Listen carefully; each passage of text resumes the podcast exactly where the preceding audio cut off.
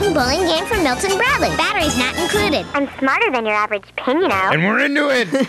we did it. We should pick the. We should start picking the commercials that we're gonna play at the top. Uh, easily the silly six pins. oh, silly sixpins. oh, Silly that's gotta be. sixpins. It's gotta be. Hey, everybody, can you dig? Spencer Walsh is a two-timing pig. We've all seen Good Luck Charlie. Um, Uh, hi, everyone. Hi. Do you remember us? No, Your old ear you friends. Must have forgotten. It's been a long time. Who left me for a fish in the sea? Do you remember Christopher Yes. Robin? Oh God, Great film. This you is- McGregor. See, I was going for Obi Wan Kenobi a long time. Um, long time. And you went for A Fish in Long the Sea. I like the repeating long time. Yes. Long time. Long time. And I haven't heard in a long time. I don't want to be. A, long time. Yeah, Um, I think my cook is awesome. I keep her photo. What is it? What is it? got her picture in my photo wagon. Haha, keep it poppin'. Yeah, she probably liked the honky tonk. She probably liked Donkey Tonk. That's what I said. Mm-hmm. Bushes Well, of love. We're back, everybody. We're back, and we're better than ever, and we're not making any sense. And we're asking, do you remember, Do you remember? That's our the hit new 21st night of September. Molly? Not only will I be so sad when there's no music video, when there's when there's no Demi music video, uh, this this September twenty first, I wonder if we'll even have the concept of charity without that little link at the end of. You remember Molly? Yeah, but Every is he year? not doing it? Because every year he says he's not gonna, and then he does. Molly, I don't know. This last one was pretty big. It was pretty big, but you know what they say: go big or go home. And he didn't go home; he went big. So I he think he's coming back. I don't know whose home that was where they were filming, but I don't think he lives in that sort of That's a good fifties house. Well, so he didn't go home then. Well, at any rate, Molly, Yeah. uh, wh- What- Ah, who- how, what was the order this goes in? so? I. I'm Danny. I'm Molly. no, no, no, it's gotta I'm be. Molly. I'm Danny. or am I Danny? No, no, no, no, no, no, no. Molly? I'm Molly, I'm Danny, and this is the pants are too tight. which is the best name for a podcast ever. We haven't missed a beat no, in the four or five months. that we've been gone. It's four months because right? five September was like five months ago. As of this recording, who knows if this will get released? So I think the last one we did was we were arguing about whether it was going to be a Halloween episode or not. We're gonna put this one in the vault. This one's not coming out. I'm calling it right No, it's got to come out. This will be the been last one. so This the will be last, one. one. Of these. The last one of these. Molly, get your series finale stuff out of the way now, so we can do the regular Oh, episode. Oh no. Um.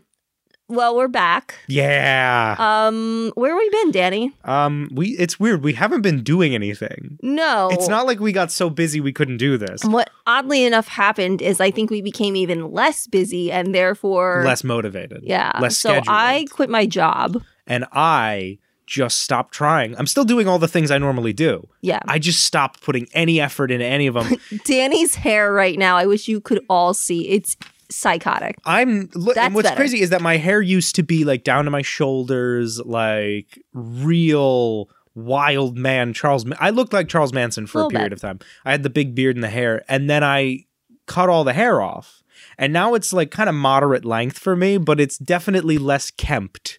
It's Than it's just ever the, been. the center of it is sticking directly Yes, up. that's because when I sleep, I toss and turn, and so it gets flat on the sides, but the middle spikes It's right not up. because you are constantly running your fingers through the top of your no, hair. no, no, don't look at how much hair falls out when I do this now that I'm old. Oh my god. You have Danny has more hair than like most people I know, but Danny will certainly be the first person I know to go bald. because I rip my hair out of my head like a like a psychotic child. Um Danny's been raising a puppy. I have been dealing with a puppy, not my puppy. I've been taking care of a puppy for a friend, Um and for several months now. it's been three months that I've had this dog. It feels like 80. I feel like I feel like I birthed the dog. It's been here so long, and I once the dog's gone, I'm not letting it back in the house. The dog definitely thinks you birthed it. The dog doesn't remember any life before this. No. No, I'm sure if you showed the dog to the whatever Amish people raised it on whatever farm, it would be like, oh, mother. No, I think he's got about a 30 second attention span. I This dog is know. is cuckoo.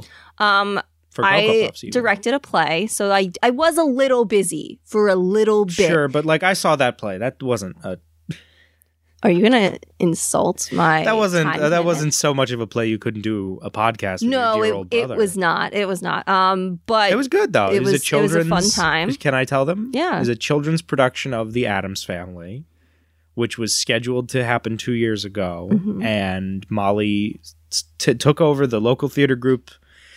She's directing plays. She's hitting gays. She's doing all the stuff. you do. Whoa, I'm hitting gays. That sounds I really bad. I edit this show, and that's staying in. Uh, I, well, I'm your not hate doing crime, that. evidence of your hate crimes. Um, I would never. I would never. it was an amazing experience. You would. Um, If he was coming at you with a knife, you wouldn't have your morals then, would you?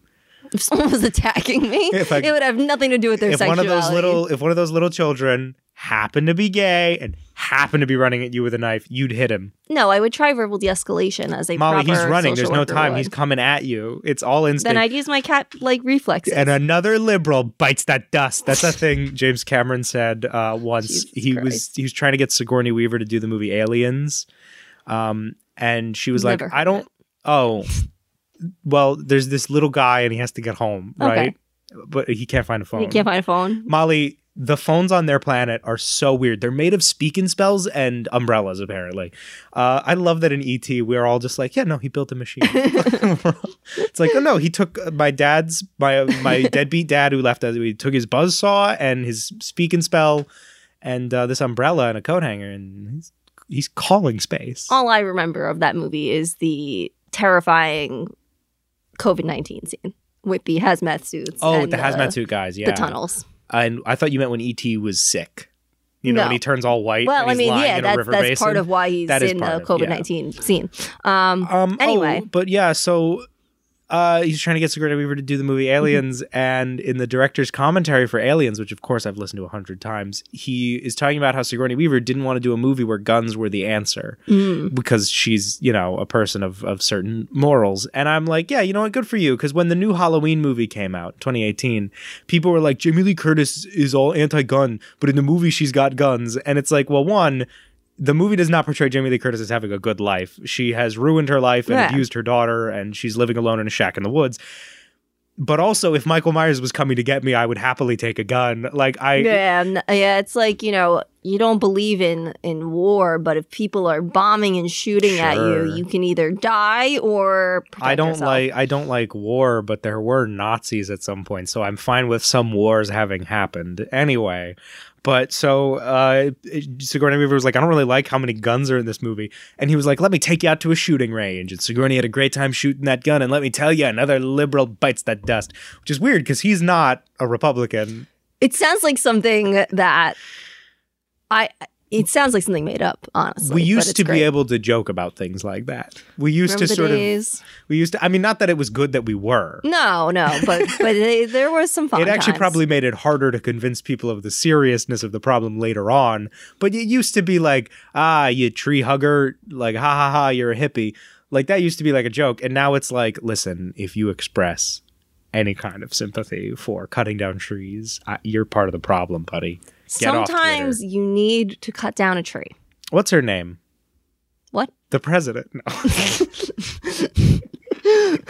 no. Um I was gonna say that there was a person recently who completely quit being uh on they're they're a YouTuber. They've been a YouTuber their their whole career and they make videos and stuff, and they've quit being like a public person recently. Oh. And I never saw someone do that, but I was like, I guess if you just don't want to do it anymore, you don't have to. Like just- Jenna Marbles, I feel like. Oh she well, did I, that I guess she did, but I don't. I'm not connected to the real internet well, culture. Charlie is so cool. Like you know, I love Charlie. Charlie but didn't he have a TV show on Quibi?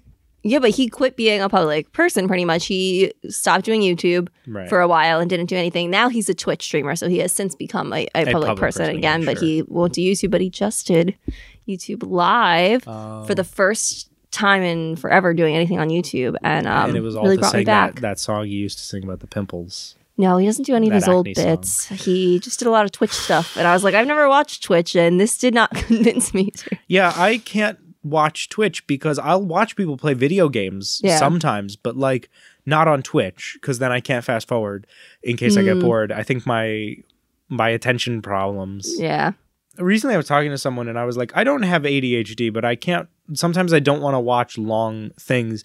And they went, "But doesn't everyone in your family have ADHD?" And I was like, "You sh- I'm not going to be one of those people who self-diagnoses themselves as an Does your therapist guy, think you have ADHD? my therapist doesn't know what to think. I come with a new problem every week, and they're like, "Wait a minute, we were talking about this one thing," and I'm like, "No, my in the week since you've seen me, my whole life is collapsed. now my whole life is now about this new problem." you know how like you can't fail therapy. Like obviously, like this is a joke. Um, You as a mental health pather- uh, mental health professional, so I had yeah, as a therapist, as our P psychiatrist, Um, I I was at therapy this past week, and I've been going to therapy like every two to three weeks Yes. recently. It was a step down for me, you're and so um, brave. you're talking. I'm talking to the therapist. Uh, pretty much didn't stop talking the whole time, and she goes, uh. Uh, maybe we'll stop here and I think you should come in next week. Are you okay with that? And Oh. I was like, ah, I failed. I didn't. And she was right. I need to come back next Yeah. week. But it was like a real, ah, you failed therapy moment. Um, I have one of those every once in a while where I will tell my therapist the thing that's really bothering me that I've been refusing to talk to them Mm. about for a while because I don't want to think about sad things, which is the absolute opposite point of therapy. Yeah, I've been trying to. What's new with me? Nothing interesting. Everything new about me since the last episode of the show is dull. It's like, oh, I've been taking care of a friend's dog. I- I went on a diet. I try to ride my little exercise. and I became bike. a vegetarian. I stopped eating meat because Molly, you're a cow killer, and every time you look a cow in the face, which is pretty often, I think. I don't know why it is so hard for me to respect Danny's decision to become a vegetarian. I have no problem with any other person on the planet becoming a Yeah. vegetarian, but there's something Something about me that Danny makes it, becoming a vegetarian feels like that- a lie. Maybe. Yeah, like I. It feels like when you it go home, I happened, have a and I lost like all respect for Danny in one one swoop. It was like he was like I'm, I stopped eating meat, and I walked out the door, and I never spoke to Danny again. Um, you leave, and I just like quietly eat my chicken nuggets. it really always. feels like it, like it's some long con, and I don't believe it. No, it. it's been five months now. That's insane. It can't It'll have been. be- you can't have been a vegetarian two- longer than you had this fucking dog. No, it's true. It um funny enough, I started on September 11th. uh September 10th was the last time I had any meat. I had a sandwich for lunch and I felt I was like I just looked at what I had eaten that day and I was like if I just had a different sandwich, I wouldn't have eaten any meat today and I would have been perfectly happy. And I've never been cool with the whole eating animals thing. It's just a thing that I'm like, well, you know, nature, you know. You, you just don't think about it like most things. You're just like, ah, it's fine. It's, it's not my problem.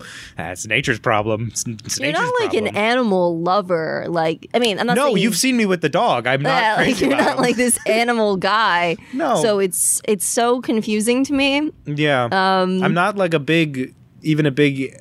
I don't even think that everyone else should stop eating meat because it's like, I, I look. I think it's weird. It makes me uncomfortable, but I'm also a sensitive little goober. I acknowledge that like the animals eat each other. I don't think this is that weird that people, you know, built buildings to kill the animals faster or something. I don't know. I I just have always felt a little weird about it. And then it's like, well, it's also a good kind of a diet to go on for health reasons. Uh, for the listeners, I weigh six hundred pounds, and that's down from seven hundred in September. So um, but it's so weird because like as long as I've known Danny, like his two favorite things to eat are cheeseburgers and chicken fingers. Because as a Um, child, no one explained to me you could eat anything else when you went to a restaurant. I did not care for mac and cheese, which that's a 180 in my life. Um, mac and I mean, we're big pasta people. We are We're pasta always big pasta people, but. Yeah. It's just interesting to me. Do you think it's something you'll stick with for the rest of your life? I'd or- like to if I have the. I I see no reason to go back to eating meat. I don't miss it Really? at all. The only thing I miss is when I'm feeling bad about myself. I used to go to a McDonald's and get the two cheeseburger meal Yeah. and just scarf it down, and that was a real crutch of like just. It's one in the goddamn morning, and I want to eat a hunk of something, and uh, so that's gone now, and that's fine. Um, currently, I do still consume animal products like uh, like eggs or milk or things. Well, that's good because you kind of need that. Not to, uh, not attacking any vegans, like you do you, but a lot of people who become vegetarians, vegans, etc., they really struggle to supplement their diet with Yeah. the appropriate things. But just something I worry about you, something our other brother Ryan was a vegetarian for a while, and it wasn't like he was being a vegetarian and eating other protein Yeah. and things. He just um, stopped eating Well, meat. in the last Ryan was a vegetarian back when what I was in high school, maybe not even because by no high idea. school he was eating meat again. So Ryan was a vegetarian when he was like a, a young teenager, um, and and but since then it's so much easier to get like uh, sort of artificial protein and things. Like you can just you can eat one of those fake. Uh, I really have been enjoying finding out all the vegetarian products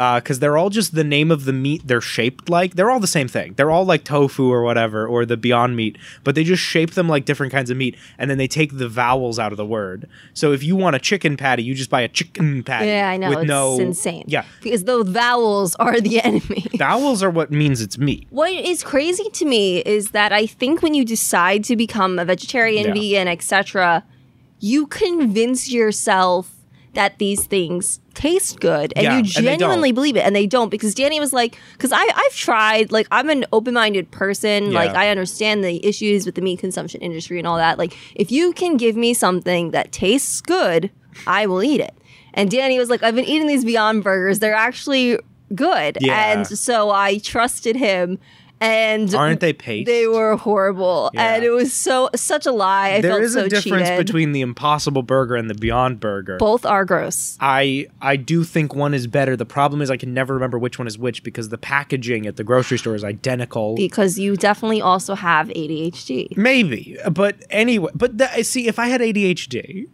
this is a real question. Okay. Why would I be able to retain so much of everything else? Why would I be able to retain everything James Cameron says on the Because DVD ADHD commentary? is not a problem that you ca- it's not that you cannot pay attention. Yeah. It's a problem regulating your attention. Yeah. So you hyper focus on certain things Oh. and don't focus on the other things. Molly, you're making me sad. I don't want to think about this. Um, the fact that I might have to be one of those people who's like, um, I have ADHD. I don't want to be that. You- Put it in my Twitter bio. You kidding me? you don't have to put it in your Twitter bio. There's nothing wrong with having ADHD. I do not. No, I want to bring back the stigma. That's my new goal. Everyone I who has a mental you disorder. have something. I would love to know what your diagnoses are as uh, your sibling and a mental health the only things I am medicated for are depression and anxiety, but everyone has those. you have to have some kind of unspecified something else because you like, and I and I don't mean this in any because I don't of, like the way grass feels on my toes. Is that it? you absolutely fall somewhere on the ADHD to autism spectrum. I have no doubt in my mind. Oh mind. God. I, I truly, I'm I, out there. You're just saying it to the people. I am saying it to the people. They definitely already know it's okay. Well, anyway, my long term plan is to eventually cut out all the animal products. I just need to find sort of. I I think I'll maybe I if I make it to a year as a vegetarian. I'll, I'll do sort of a trial run as a vegan and see if I can live that way. My a good friend of mine, Charlie, she's uh, a vegan and she, um, I mean, she mainly eats French fries. That's the problem. no, but she's healthy. See, my thing is, I honestly, I've known a bunch of people who have been vegetarians, vegans, etc. Of our age group, I do, I am not friends with anyone who has remained one, and Right. that's what's interesting to me. Um, I can't. im- I just can't imagine going back to eating. I just have currently, and I know I've only been in it for less than half a year. Mm-hmm. Uh, but like, I just, I don't. I see no problem with just not eating meat. It's fine with me. I'm fine with it. Th- right now, cheese is too much of a staple of my Um, yeah, diet, and that's part of the vegan thing. Is I want to eliminate more options. this is insane to me. As people that, well, you're not as picky of an eater, I guess. No, right. I will eat garbage. I'm gonna think about this, um, but I want you to know I am always judging you and only you for it. It's fine. it's fine. I'm judging myself. I don't like it. I wouldn't have brought it up on the podcast if you didn't start yelling at me. I don't know how it came up. I said I went Um, on a diet. I purposefully didn't say because I think it's annoying when Oh. people talk about being vegetarians. I think it's preachy. I'm sorry. I felt like it was important to them because otherwise, it. it I also it doesn't give you the picture of what I'm doing. It doesn't, and and, I don't want to also push forward diet culture. You know, like I like, you know, firmly believe way. that people should not do this. I just, I just But you genuinely can do it for yourself. You know, it's, a different it's thing. It's a hundred percent a personal thing, and that's why I don't. I don't even think again. I, I genuinely do not think the moral eating animal components is the biggest part of it for me because it's like you know like I I don't think I don't I genuinely do not think it's weird that people eat animals. I completely understand why it happens. But like there is like a choice now and like I just don't you know Yeah, I get the you. one choice it's fine. It's like not wearing fur. Actually fur might be worse, I guess. I don't know. Is fur do we still think fur is bad as a culture? yeah, we definitely still think fur is bad. As Okay, cuz like I've never looked at an old lady in a fur coat and been like you bastard. But you know what? I killed Whenever I see someone in a fur coat, I assume it's faux fur. I would never think that someone is I actually wearing Bo fur. Burnham wearing a faux fur. Furnham. He's wearing a faux Um, Burnham. Thank you. I'll be here all week. I. That's how funny I am now that I don't eat meat. I'm kidding. Um, funny. comedy directly tied to the meat industry. All of my Um, jokes are very preachy now. I'm yeah. a lot of fun to listen to. Wow, Danny. I don't even do real comedy anymore. I get up, I do. Interesting that you started watching Bob's Burgers as you cut out meat, though. I think your subconscious is trying to tell you something. My subconscious is trying to tell me that the fourth episodes of Bob, fourth episode of Bob's Burgers is about is it wrong to kill cows? Four episodes in, they get to it.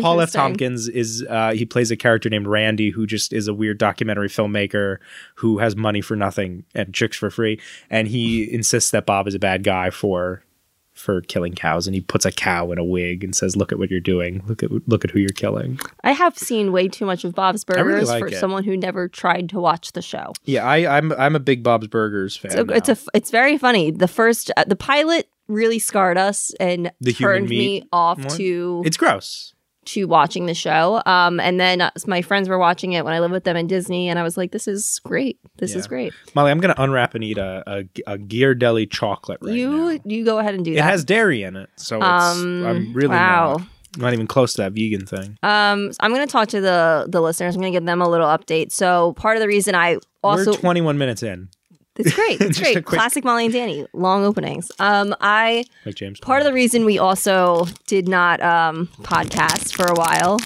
You're great. You're really great. They love you.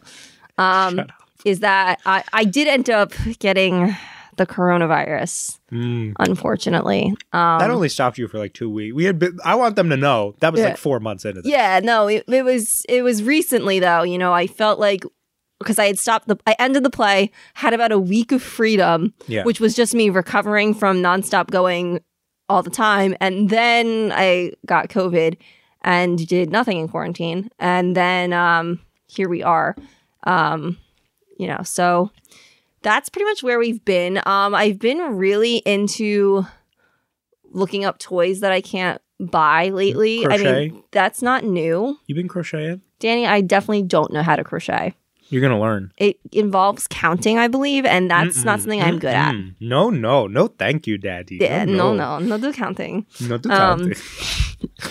Um, Ein Automobil Kleinerchen. No counting. No counting.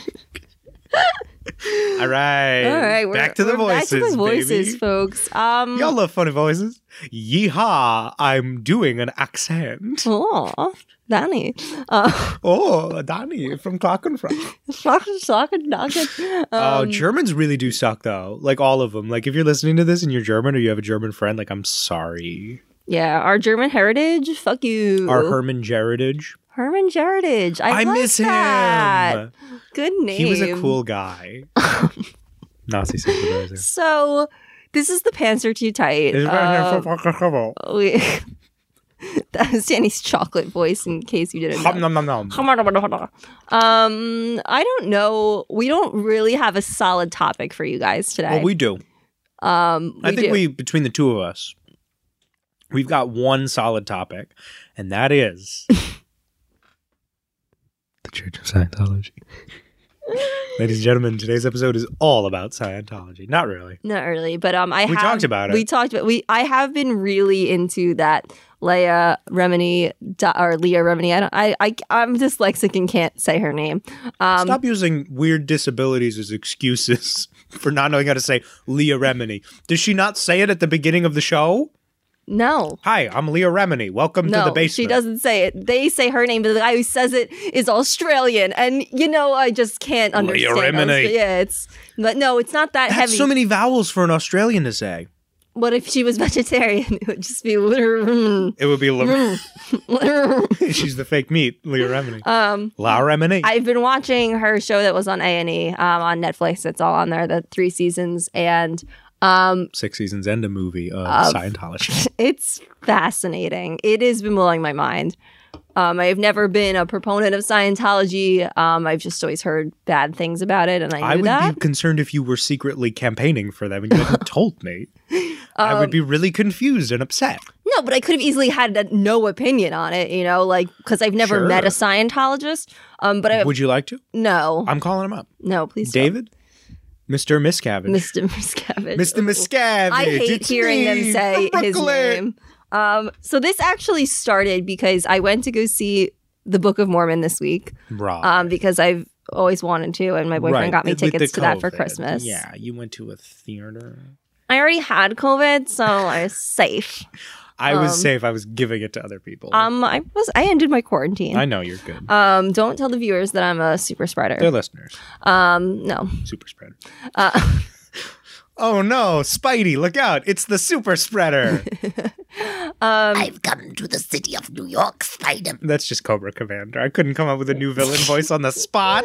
Oh, the spot. Now there's a villain. spot. Oh, that's what we so should many talk portals. about. Do you want to talk about the spot? Let's end, hours? end this science. Oh, wait, so Okay, Scientology. Book of Mormon. Book of Mormon. So I went to go see the Book of Mormon. Um, I just threw a sharpie for no reason. Um, it was fantastic. I absolutely loved it. Um, I've wanted to see it for years, but so I've wanted to see it. and you saw the updated version. I saw the updated version. Right. Um, and I Three percent less race. is very, very, very minimally less racist, but They had a It workshop. works. They were the only Broadway show I saw that asked the actors what they wanted to do, and they flew out Trey Parker and Matt Stone to talk to them and like rewrite it. Yeah. Like all these other Broadway shows that changed, just kind of like whoever was in charge was like, "Ooh, we shouldn't say barbaric in Aladdin anymore." Yeah. Like that's it.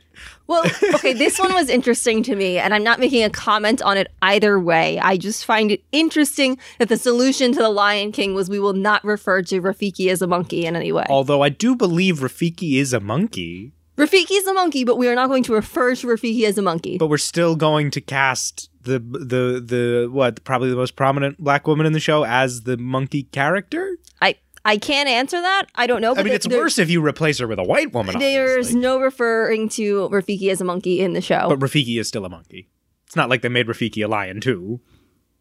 I, They just cut the word I, monkey. as far as I, know, I guess that makes sense. That is the word that would and baboon though. We cannot refer to Rafiki as just Rafiki's just a cool buddy of ours from the savannah with a big red butt. yes. Does Rafiki still do the sort of comedic click language bit where they pretend to? Do we know this? I have never seen Lion King the musical. Okay, because there used to be a bit in Lion King the musical where Rafiki would do sort of a chant of African words and then do kind of a four laughs would do the kind of uh, click language for a bit.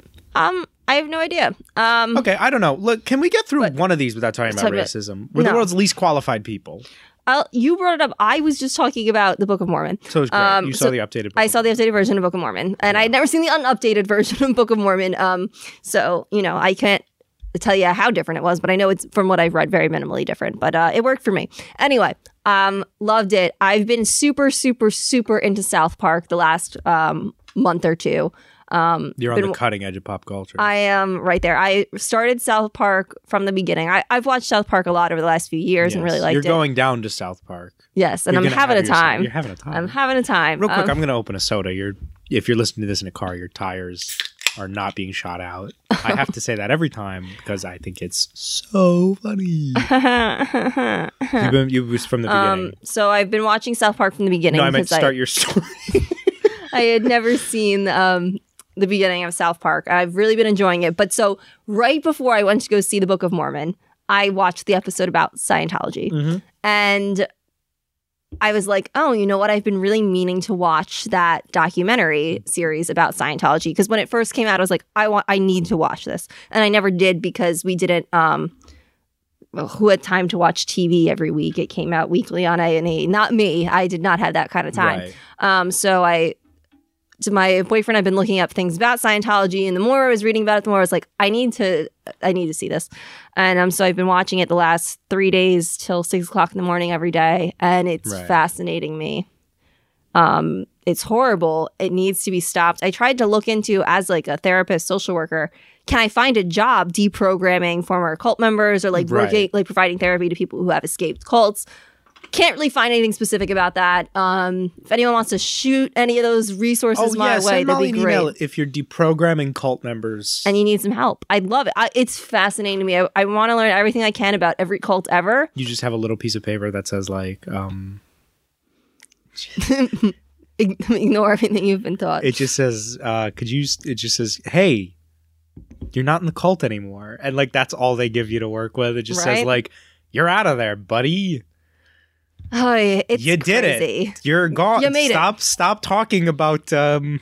Oh, what's the name of the guy who shoots the people in the volcano in the ice? What's the guy? Xenu? Yeah. Stop talking about Xenu. And then they're like, but I fundamentally believe in Xenu. And you're like, oh, then why did you leave the cult? Go back. but back. they don't. So that's what I learned is so so they they from what people have heard of Scientology a lot of times they're like you know they hear of this crazy guy Xenu and the volcano and the spirits that come back to Yeah. Earth and all this stuff the the Titans Titans I don't know you keep reading it. Thetans. Thetans thank you um and Don't insult my faith. they but that is something that they cannot confirm Yes. is part of the faith. It is only revealed to people in the upper levels of Scientology. So once they reach OT3, um, Then once they're told the big. then they are told this is the what these secret beliefs are. right. And Do you think they can hear that dog barking in the background? I didn't think so. Um, and so it's just insane. Like, can Yeah. you imagine you believe something that doesn't seem necessarily all that crazy? I agree. It's not that crazy. It makes a lot of sense. Scientology, not that crazy. No, but like you know, if No, you, like it just makes sense. Yeah, no, like it just my whole life put together finally. in comparison, you know, you think you're at least just believing something that's about bettering mankind or whatever it is, and then all of a sudden you reach a point and they're like aliens and all of that. It's wild. Could you Um, imagine if you were like a Christian? You know, the other big cult Mm-hmm. man. It's me, the vegetarian who doesn't like organized religion. I fucking hate myself. uh, but um, could you imagine like you're you're like a Catholic for like 30 years and then like you you get elected bishop and then now that you're bishop they're like okay we can tell you um this Jesus thing it's an act it's all an act this whole thing has been about our our dearest friend the hamburglar and Right? you're praying to the hamburglar It's crazy. Like there is, as far as I know, no other it is kooky quote unquote religion that does that. Um, but I want to learn all about cults now because I'm I'm fascinated, and I feel like this is a new part of my personality. But then when I was talking about it today, I realized it's not because as a child, I was quite obsessed with Charles Manson and his cult. you were Yes, I watched one day randomly on the Bio channel. They had a thing about Charles Manson, and I was fascinated. And from then on, I watched every television special that came out about him. and, And, you pointed at the TV and said daddy that's what I want to do when I grow up um, no, um, but it, it has to stem from that same love of like serial killers and this Yeah. whole fascination with the human mind and I've human always been a big cult guy. You know that. Yeah. I've, I'm really been into cults. You, you remember my before the documentary Wild Country came out, Wild Wild Country. Do Mm-hmm. you remember that? Before that, I was really interested in the in the Rajneeshpuram cult, which was in I want to say is Oregon, is in like the Pacific Northwest, Mm-hmm. um, which I don't remember the name of that region. I had to think of the little girl from Gravity Falls whose name is Pacifica Northwest to remember what they call like Oregon and Washington. Um, so, but like it, it was there, and it was this guy who claimed to be a, a guru from India, and he had this, you know, sort of uh, female lieutenant who was his uh, the the real ringleader of the whole cult and everything. Uh, there's of course now there's a Netflix show about it, so now everybody knows about the Rajneeshpuram thing. Uh, but just kind of, I, I'm always interested in things like that. I really am fascinated by cults in a very surface level way. I I still don't get why people join cults, which is a part of every documentary about every cult. They cut to a therapist in a chair going, "Why do people join cults?" Well there really is no one type of person who joins a cult. It uh, it affects all people. You know, people who already have a religion, people who uh, come from different places, different ages, different races. You know, but the the the one key thing that unites them is they're all looking for something. They are. And I always go, yeah, but like my life has no meaning or direction. But I don't suddenly, if you just tell me like actually aliens, I wouldn't just go, oh, good, the aliens. Well, to be fair, Danny, you're not usually in your day to day life asked to join a cult. You know, You you don't know. You just don't know what I go through. um, I know that one time you were almost sex trafficked slash asked to join the Church of Mother God by that person who had like texted you about that meeting. Oh yeah, yeah. I used to work at okay, so I used to work at Penney's. I worked at Penney's for like a year in in high school. And one day I was just walking around the floor and um, a person asked me to help them with something and I was like, "Oh, sure," assuming they needed me to tell them where like the t-shirts are or something because that's all I do. And mind you, I was on my way to my break. So I was being nice. I was eating up my time to help this guy. And then he proceeded to describe to me his Bible study group and insisted on on you know giving uh, on getting my phone number and everything. And I was stupid. I really gave him my phone number instead of just saying like three Yeah. and then walking away. Um, I gave him my my phone number, and so then for a while I was getting texts from this guy, not a computer, from this guy saying like hey we do our bible study at this house we rent. It's this house. It's on you know long dirt abandoned road in your town where you live. You know long dirt abandoned road. And i went oh i sure do. And so this guy kept trying to get me to come out to his bible study group. And for all i know this was a real bible study group there was a woman with him while he was talking as if to add validity to like don't worry there's a woman here Which is one of the number one things that happens with sex exactly, trafficking. which I found out because of that lady who was on Smallville. And I don't say that to demean the cast of Smallville, who are all apparently very nice, except for Allison Mack, who it turns out was in a cult, and none of them knew about it. But sometimes she would just hand out a pamphlet on set, and they would be like, "Oh, this is you know." She's one of those annoying vegetarians who, you know, mm-hmm. eh, doesn't believe in organized religion or whatever. And like, she was totally fine. And then one day she showed up at Michael Rosenbaum's house. He played Lex Luthor on the show. And uh, she just like showed up at his house with like other weird cult member hippies. And they were like trying to make food in his kitchen or whatever. And he told them to leave and they tried to fight him.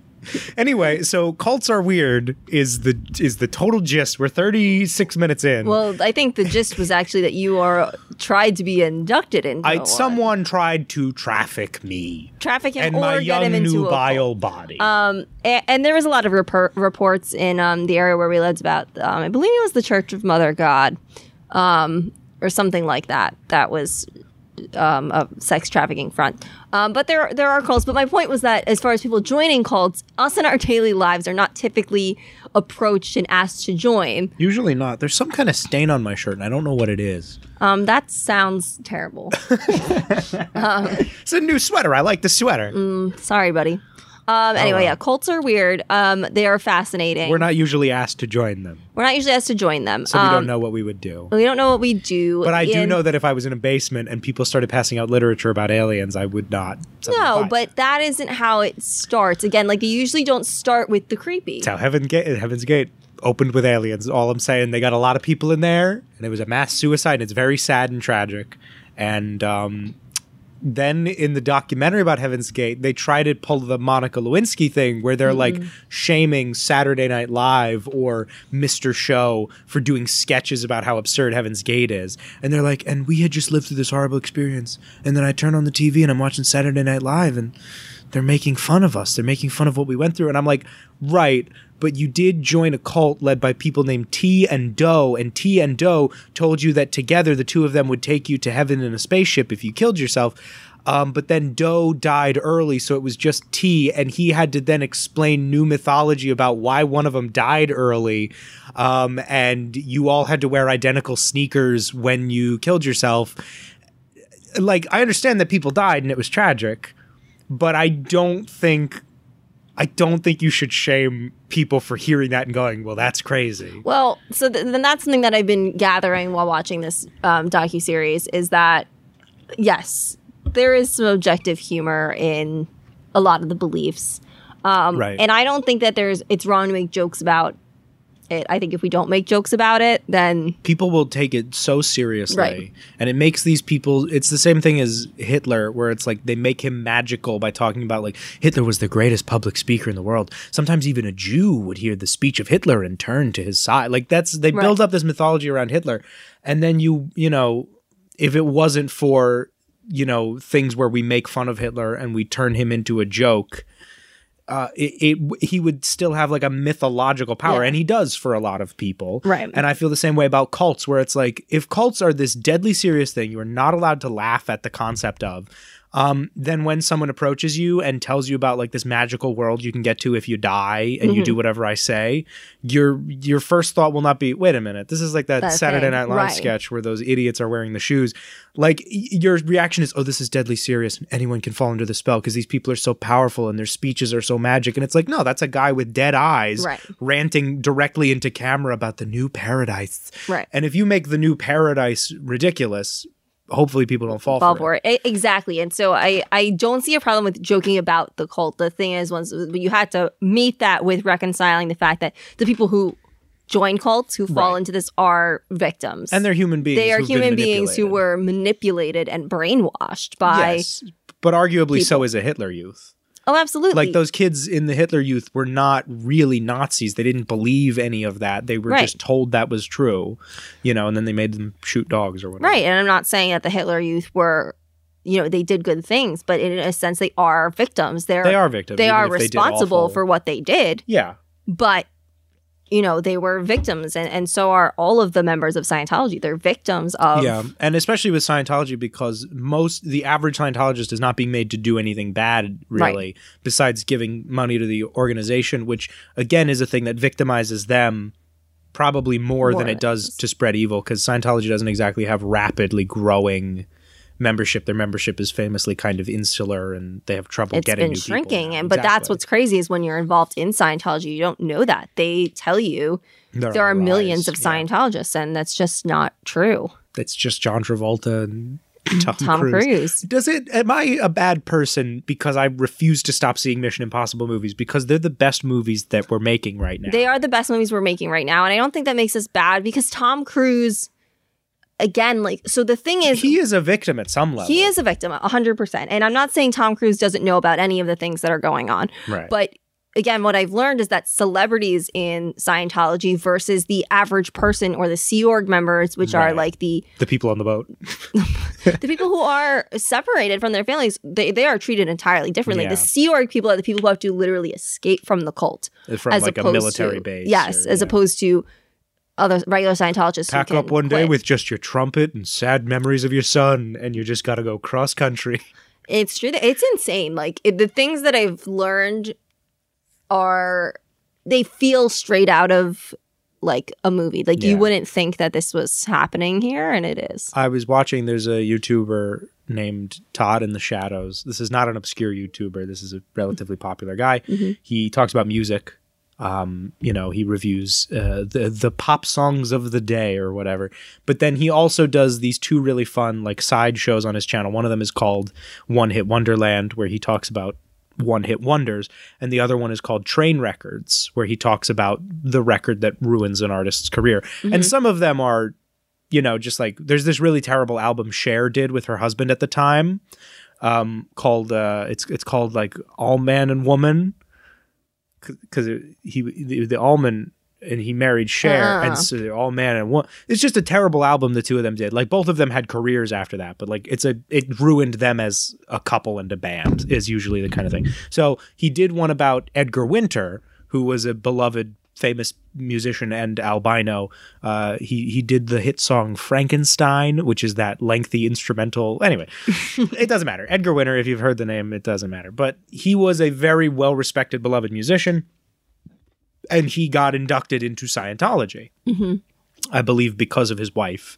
Uh, they they were inducted into Scientology, and so L. Ron Hubbard, uh, while he was still alive, had written these this giant book. Uh, that was like this terrible science fiction. It's not Battlefield Earth. There's another one. I think it's called Mission Earth or something. But it's uh, it's this terrible science fiction book he wrote, and Edgar Winter composed an album based on the book. And by the time the album came out, L. Ron Hubbard had long since been dead. But the process of composing this was basically L. Ron Hubbard, while he was alive, would like hum weird shit into a tape recorder and mail it to Edgar Winter. my God. And so then Edgar Winter had to turn it into a real album. And like it's all every song is named after like characters from the book and stuff.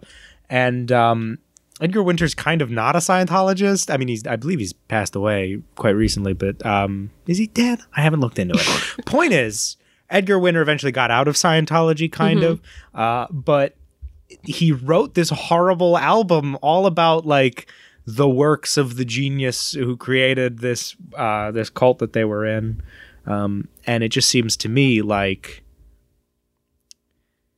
I don't know, like is that any worse than when George Harrison started putting Hare Krishna in music, or is it like I because you know. I mean, that's a more peaceful philosophy, I guess. I mean, they, as far as I know, they weren't abusing children. Um, or locking anyone in rooms. locking people in in metal storage containers right. essentially Yes. Um, but Edgar Winter probably didn't know about that. No and that's the thing is that a lot of the celebrities don't. Um so you can absolutely still see mission impossible. I'm just Um, confused about because some of them have to make things that pr- like are for Scientology. promote scientology Like obviously, there's that horrible video from like 2004 of Tom Cruise being like, "It changed my life. It's wonderful. It's Yeah. great." He's got the big medal on his chest or whatever. yeah david miscavige is the nicest man he's Yeah, ever met That yeah like that's obviously bad. Mhm. But like what I'm talking about is like John Travolta made a movie of Battlefield Earth, which is the Mhm. L. Ron Hubbard novel. Like he did that, and then like Edgar Winter is like writing an album based on an L. Ron Hubbard book. Mhm. Why doesn't Tom Cruise, the most famous of the Scientologists, because like no offense to John Travolta, but like Yeah. you lost, but like the most famous of the Scientologists, why isn't he out there doing like movies based on L. Ron Hubbard books? um well one i think that tom cruise is A real movie star. a real movie star. Didn't want to like say it, but you know, he's. I think they, and this is totally based on nothing. Right. My personal opinion would be that I think there the appeal that he brings to Scientology is, Is that, he that looks normal? he seems normal, right? It's not that he's obsessed with Scientology and he's shoving it down everyone's throat. He's this pretty cool celebrity who's just a Scientologist, you know, and his kids are Scientologists, and he's like been the divorced. Bart Simpson lady. Yeah, yeah. she well yeah jordan found that out and he was like really yeah we Yeah. but they need help all of these people need help Sure. is what Nancy it comes down Cartwright to. seems very nice. they're nice people they believe They are doing good nice, yeah. they believe they're doing good things they believe they're helping the world um and that's what's she sad sang the Bart Man? Do you think she was already in it by then, or do you think it was after? probably after Do you think they were like, "Listen, we just heard the Bart Man. You know Michael Jackson's the Bart Man. You gotta come join us, Nancy." And she was like, "Ooh, I don't know." And they were like, "Come on." The Simpsons has a lot of jokes about cults and like how they're weird and crazy, and I guess she never objects to those. So I don't know. well you she- don't believe you're in a cult if you're in scientology That's true. you think it's a religion and you look down on people that make fun of it it is interesting that in- someone oh, who is involved in such a parody thing would be it like Because the guy from South Park quit. right well The- Isaac Hayes, who played the chef, quit. supposedly he quit so what happened was isaac hayes quit south park um he after played they chef did the Scientology. after they did the Scientology episode. And, you know, he, it was because, you know, the statement he had given was that he, you know, that South Park doesn't respect religions and that they should be, you know, treating religions with more respect than this. And, um, which made no sense because South Park made fun of every religion up Yeah. until then. Um, and, but then as soon as they made fun of Scientology, this came out. Um, but it turns out, like, everyone was like, what the heck? Like, he had said he was quitting the show and it had nothing to do with that. And then later in the press, it came out, the statement came out that he Yeah. supposedly made. And then years later, it turns out that his son said, My father, that is not my father. Like, my father had had a stroke and Oh, was yeah. not able to to speak, speak whatever. or make his decisions for himself. Oh, And it was a representative of Scientology that made that statement for him. Um, Well, that's really crazy. I didn't know that. yeah, and so then, um, you know, th- this came out in an interview years later with Trey Matt and um, Isaac Hayes' son, and I mean, it's just crazy. It, Yeah. it really is, and they were so confused because they were like, we thought everything was fine, and then all of a sudden you're coming out and like saying these things, and they're like, what happened? Like, and they could tell he wasn't himself, and like, it it was confusing, Because he had had a stroke. yeah, Yeah. um, That really sucks. yeah. Um, I mean, it sucked either way. If it was true, the first version would have been Right. Either way, it, it sucked. But Yeah. yeah. so I don't know how Nancy Cartwright's been allowed to do it. But what was interesting that I, in the last episode I watched of the docu series was I didn't know how long John Travolta has been a Scientologist. I guess it came out in the news sometime when I was in like middle or high school. I feel school. like it was the 2000s. We all knew because he did Battlefield Earth. I guess yeah, it was like a thing people were talking about it. So I thought he had just become one, or maybe it was after his son died There was something in the John Travolta news- has had an incredibly hard life. He really has. I again, I not to like paint sympathy for a millionaire member of a cult who's done a lot to promote it, but he is like a guy who's had a hard life, and a, I mean, look, he's incredibly successful, so it must be working for him. Like, well, you know. that's that's what they want you to They think. always want you is that like- you know he's been incredibly successful. It has to be because of Scientology. yeah. Um, but so John Travolta, um, he, I thought it was more recent he had been in it, but it turns out that he was a Scientologist when he made Pulp Fiction, and I know that it was this long he had been a Scientologist, and it's like 94, 95. yeah, so they had reviewed the script with him, Oh yeah. and the guy, um, Mike Rinder, was like, "I don't think you should make this film." There's too much foot stuff There is, well, no, it was and slurs. you're a heroin addict. Right. um, you're killing people, all of these things that are not good. And he said, I don't think you should do this. And obviously, John Travolta did not listen. So obviously, the celebrities have some leeway Yeah. as opposed to, you know, I know like Jehovah Witness is a similar thing. If you are a Jehovah Witness and you are an actor, you should you can't be performing Yeah. things that are not. I, I don't know the difference between a Jehovah's Witness and a Mormon. I used to really know the difference, and then at some point, my brain combined them. Um, they are different. I because I feel like they both show up at the door, and I think that's maybe what confuses me. I think one of them's in a tie when they do it, and the other one's just in clothes. Um, the Mormons are in the ties. Book of Mormon. Mormon. Hello. I'm not a Um, singer. but yeah. um, like I know AJ Cook was in a, a decent amount of hot water for. She plays JJ on Criminal Minds. She's a Jehovah Witness, and she sh- was really. And she shouldn't have been in the show because it's rape, murder, all these horrible things. And like Mandy Patinkin used to yes, say. and um, she remained on. So there is Mandy some Patinkin- leeway. I think Mandy is a Scientologist. I Randy don't know. Patinkin is definitely not a Mandy Patinkin's the oldest, most Jewish man. I but think. his wife totally seems like she She's could have been fun. in that. She's fun. I She's love so her. fun, Love her. but she seems like she could have gone for that in the Again, those Scientology 60s. people, it is like when you meet like a youth pastor. Yes, They're just like they have so much energy and they're so nice. And I guess that's the point is like Yeah. they put the attractive, fun people out front. Like Nancy Cartwright. Nancy Cartwright, oh, she got in trouble once because she did this voice mail that was left on the messages of all the people who signed up for the Scientology thing. Mm-hmm. Um, like if you like showed interest or whatever, they held a big rally or some big Scientology meeting, and she left a voicemail, like a pre-recorded thing that they would put on everyone's machine, where she was like in the Bart Simpson voice, she was like, "Hey man, it's Bart," and then she Oh. went, "No, I'm just kidding. It's me, Nancy Cartwright. Come on down to the Scientology meeting. It's gonna be gr-, like back in the Yeah. voice. It'll be great." And Fox was like, "You can't do that. That's not allowed." And then Matt Groening, the creator of The Simpsons, had when someone asked him, like, "Hey, what's that about?" And he went, "I, I don't. That's her voice. I guess she could do what she wants. I don't know." yeah, I guess you can't like stop someone from doing a voice, but it is odd I when like it's the, like it is your character, but it's Like someone owns Bart Simpson. yeah. It'd be one thing if she just did the voice, but she did say, Say. I'm. um, It but like I. I wouldn't get in trouble if I went on. It was like, hey, I'm Bart Simpson because I'm clearly not. Um, it is complicated, but it does then appear as if Fox is endorsing a particular religion, which they does. can never do, um, except on Fox News, where they, you know, do what they do. I can't believe it was passed as a religion. Yeah. Um, Oh, speaking of moral problems, Mhm. um, uh, there's a Simpsons episode I really like from that middle period of The Simpsons where Mhm. everybody's like, it's not as good anymore. yeah. I love that time because no- that is the time when no one making The Simpsons really cared. Mhm. So every episode is just kind of like as many jokes as they can think of, Right. and everyone's really mean. Like they'll just like it's it's really a mean time for The Simpsons. I really like watching them. But there's one where uh, Homer and Bart go to the Super Bowl, and because the Super Bowl was on Fox that year, I guess Rupert Murdoch appears in the episode. And so it's like I like this episode a lot, but like, ah, this evil man is in it. And normally when they have Rupert Murdoch in the show, it is someone making fun of him, doing like a dumb accent and portraying him as an idiot. And then like this one time he plays himself, and it's just like, I don't want you here. I don't want the Fox News guy. I don't want the owner of the New York Post, the newspaper that slandered Spider-Man Turn Off the Dark. No, thank you. Well, so I think that's a great transition to our second topic for today. That's the riff that plays whenever Spider-Man comes on stage.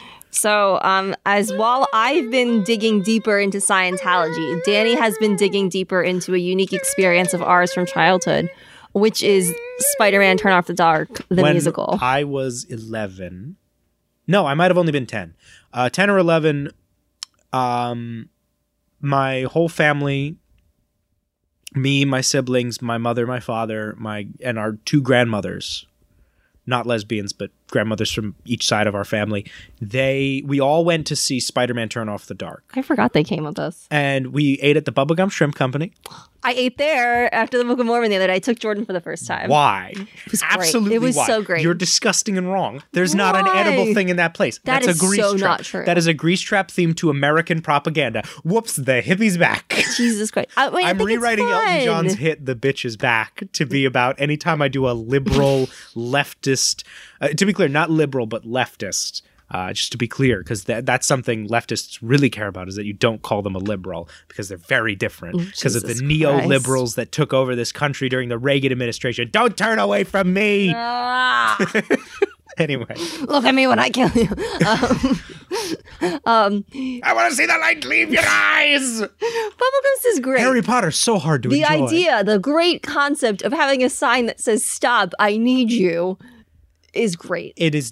It And the food was fantastic. I had I- some we're not- delicious we're not mahi talking about this. mahi, and Jordan had some great this. salmon. You're one layer of irony away from where I am, which is that nothing matters and everything's bad. Ah, fuck you, Danny. And then above me is one other step where we start enjoying it again. So I'm like, enjoying "Ah, it. Let's eat at the Bubba Gump. Sometimes it's so you just like chicky stuff. It's like you know, kitschy. kitschy stuff. You said chicky stuff. yeah, I, I realized it was wrong. That's okay. It's fun, you know. It's like what the hell? Like, why is there a fucking Forrest Gump themed restaurant? What other movie themed restaurants are there? But we've got Forrest Give me two It's hours and I'll think of hilarious. one movie themed restaurant. Um, in New Zealand, you can go to No, wow. we're, talking America. Okay, because I was gonna say there's the Hobbit Talking attractions America. where they have the sets from the Lord of the Rings still standing. and Outside they of Disney World there. Universal, where are you just getting? Even at Disney World and Universal, there are very few restaurants that are themed to one movie. It's Ah, usually a franchise. Pinocchio's Village Haus. Pinocchio's Village Haus, Um, Gaston's Tavern. Gaston's Tavern. Be, Be our, our guest. guest. Yes. But it's funny that there are two eateries themed to Beauty and the Beast and they're sort of next to each other. Well, Gaston's Tavern is more of like uh, drinks and It's like a quick service, right? But even it's like scones or some shit. But you, know? can't get beer at Be Our Guest, can you? Yeah, you can. You can? Yeah, I need to book an appointment. I believe so. I mean, you can get alcohol. You don't call it an appointment. No, yeah, it's. I know you can get a nice glass of wine at Guest. Star Wars. There's the Cantina. Star there's, Wars. Um, Star Wars. I guess that's a franchise. It's not a singular. No, that's what I'm talking about. Is like, I, and I understand there's like Belle's Enchanted World, but that doesn't count. Those yeah, are no, cash ins on um, the movie. you know Cinderella's Royal Table. Yes, like Cinderella is a movie. Star Mm-hmm. Wars is like because especially because the Star Wars restaurants are all themed to like this takes place during Episode Seven. Like But they're yeah. they're explicitly franchise based, whereas like Beauty and the Beast, Cinderella, the direct to video movies are based on the movie. So is this restaurant. Um, does is there a Little Mermaid restaurant? There used to be one in California Adventure. There is not a Little Mermaid Okay. restaurant. Um, because I'm thinking of the Little Mermaid area and how they built Prince Eric's castle, and it does look just like the movie. It's fantastic. It's beautiful. It's a great photo icon. How they fully cheaped out on the Beast's castle, and everyone talks about how that model doesn't work with the forced perspective, but how they went all in on like there's a Beauty and the Beast tavern with a full size Gaston statue, which by the way doesn't make sense. Not only because I don't think Gaston owns that restaurant, but also because why would you build a bronze statue after it's been revealed that that guy sucks? I don't think that the townspeople ever the thought that he sucked. Is he dead in the lore of the restaurant? Um, Is it a no. memorial tavern? Not that, not that I know of. Gosh, you it can meet him. disturbs me to see you, Gaston, because I you're have this already theory that no one really in Disney movies dies in the concept of Disney World. I'm pretty sure that No one says no to Gaston. Sorry. like Mother Gothel is not dead. She Ursula's always around. Not necessarily around. They're somewhere. No, I mean like Ursula like constantly is popping up in Disney World things. Like when like Sorcerers of the Magic Kingdom, which they closed. Yeah. The card game where they had the animation yes, yes, on yes. Windows. By the way, some of the animators who work on that have been posting little pencil tests of their animation. Very happy to see it. Um, John Pomeroy, a, a classically trained Your animator. art teacher. Uh, no. Uh, but uh, Ursula, like in that attraction, they take the time to show Hades getting the villains from the underworld. He goes to hell and he says, Ursula, you're explicitly dead in canon. Um, but like for the most part, if there's like Fantasmic or something, or there's a, a new show, they don't wrestle with like, oh, Ursula's dead. Right. How do we get her back? Or like the beast is just always the beast. Like you can't meet the prince. Right, You right. always have to meet the beast. Yeah. Anyway, um, why are we talking about Disney World? Well, we were talking about Spider-Man, Turn Off the Dark, and Bubblegums and Gumps, restaurant. movie themed restaurants. So tell, continue our trip to Spider-Man, Turn Off the Movie-themed Dark. restaurants. There's so few. Uh, okay, so Bubba Gump Shrimp Company, whatever. So 2011, we go to see Spider-Man: Turn Off the Dark. We saw the original version of it. It was still in previews when we saw it, actually. Yes, it Spider-Man: Turn Off the Dark was in previews. They they had several hundred preview performances or something Because they like could not get the show fucking right. What happened was the Spider-Man musical began in like 2005, and the original producer of the show wanted, you know, Bono and the Edge to do the music. Bono and the Edge from U2. And Julie Taymor, the director of Lion King, Molly just motioned a guitar to sing uh, to symbolize With U2. some nice headbanging. Uh, yeah. So the the they wanted Julie Taymor, who did Lion King, to direct uh, this play. Again, this is around 2005, and so the original producer of this musical goes to the apartment of the Edge, and the Edge is about to sign the papers. He goes, "Oh, let me get a pen." So he walks over to his kitchen to get a pen. He comes back in the room. The original producer is on the floor having a seizure, and he died shortly thereafter. So. The, the start of Spider-Man the musical before a word has been written it opens with a death. It's an omen, a I true cannot wait- fucking omen. I cannot wait to be a millionaire and to produce the terrible biopic about the making of the Spider-Man musical, based, of course, on the Song of Spider-Man by Glen Berger, which is the tell-all book he wrote. Uh, he was the guy they hired to write the script with Julie Taymor, and um, he was a successful playwright. He had did, he had done the show under the Lintel, um, but he's he did over a hundred episodes of children's television. He won two Emmys for his work on Fetch with Ruff Ruffman on oh PBS. Oh my god, fetch with Ruff Ruffman! Right, but not the credit that makes you think this guy's got to write Julie Taymor's The Spider Man. So Julie Taymor has a guy writing with her, uh, a filmmaker. He quits because he doesn't understand what Julie Taymor's talking about. She fires him basically. Glen Berger is brought in. Uh, the initial test was hey, Julie Taymor has written down what she wants to happen. Can you write a scene? And show us what your writing is like. He wrote like three pages about how he thinks it's stupid to write a scene as a test, and that got him an interview with Julie Taymor. the theater. Oh, I love it. So this guy is there from the beginning of Spider-Man till the end. Bono and the Edge leave and come back because they have to do tours. They're really only there whenever someone needs the music rewritten. Julie Taymor, she's there all the time, but she's doing crazy shit. She starts yelling at people. She's stressed out. Glen Berger is constantly being asked to rewrite the Spider Man, but he can't change anything because he keeps trying to tell Julie Taymor, hey, this isn't working. This chunk right here doesn't work. And anytime he brings it up to her, she screams at him, like, I will fire you. Stop trying to change my Spider Man. Everything goes horribly wrong. But in the beginning, people were loving this. The reason they had $60 million to make a Spider Man musical, even though a Broadway musical, on average, 16 million, 10 million, their, their budgets are not high. An expensive Broadway musical is 30 million. That's a lot for a musical. Spider Man cost $60 million and cost a million dollars a week uh, to run. So, like, to get everyone in the room and Right. get everyone pushing the buttons and checking the wires million dollars a week. That was once it was running. But the, so they they had this workshop in los angeles where bono and the edge had written some songs. They had a, most of the script. They did a reading with the guy from across the universe julie taymor's beatles movie. He was singing the spider-man parts. Um, it goes great. Everybody loves it then they do a flying workshop in LA where they've got all the wires and stuff so they can do all the special effects of the Spider-Man and the Green Goblin, who in this version is the guy who plays the Grinch, but he's in a cricket suit. Uh, I don't mean the sport. I mean he looks he has like padding on his legs like a cricket and a mohawk. So uh, they have a, a big wire test in LA. Goes great. Everybody's like, this is going to be the best musical we've ever seen. We're all investing all the money ever made, sixty million dollars. They run out of money in two thousand seven. so Bono and The Edge call this guy uh, who used to promote concerts and used to like get the money for U2 to put on shows. He raises more money. They're back. Rehearsals are back on. We're in the 2008 2010 times.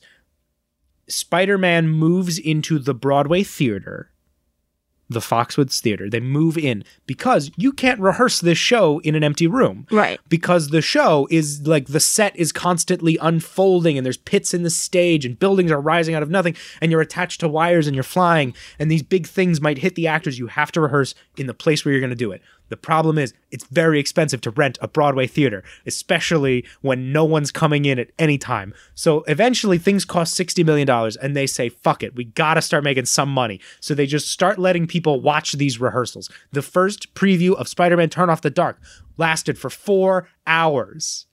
At one point, a woman stood up and screamed, I feel like we're guinea pigs.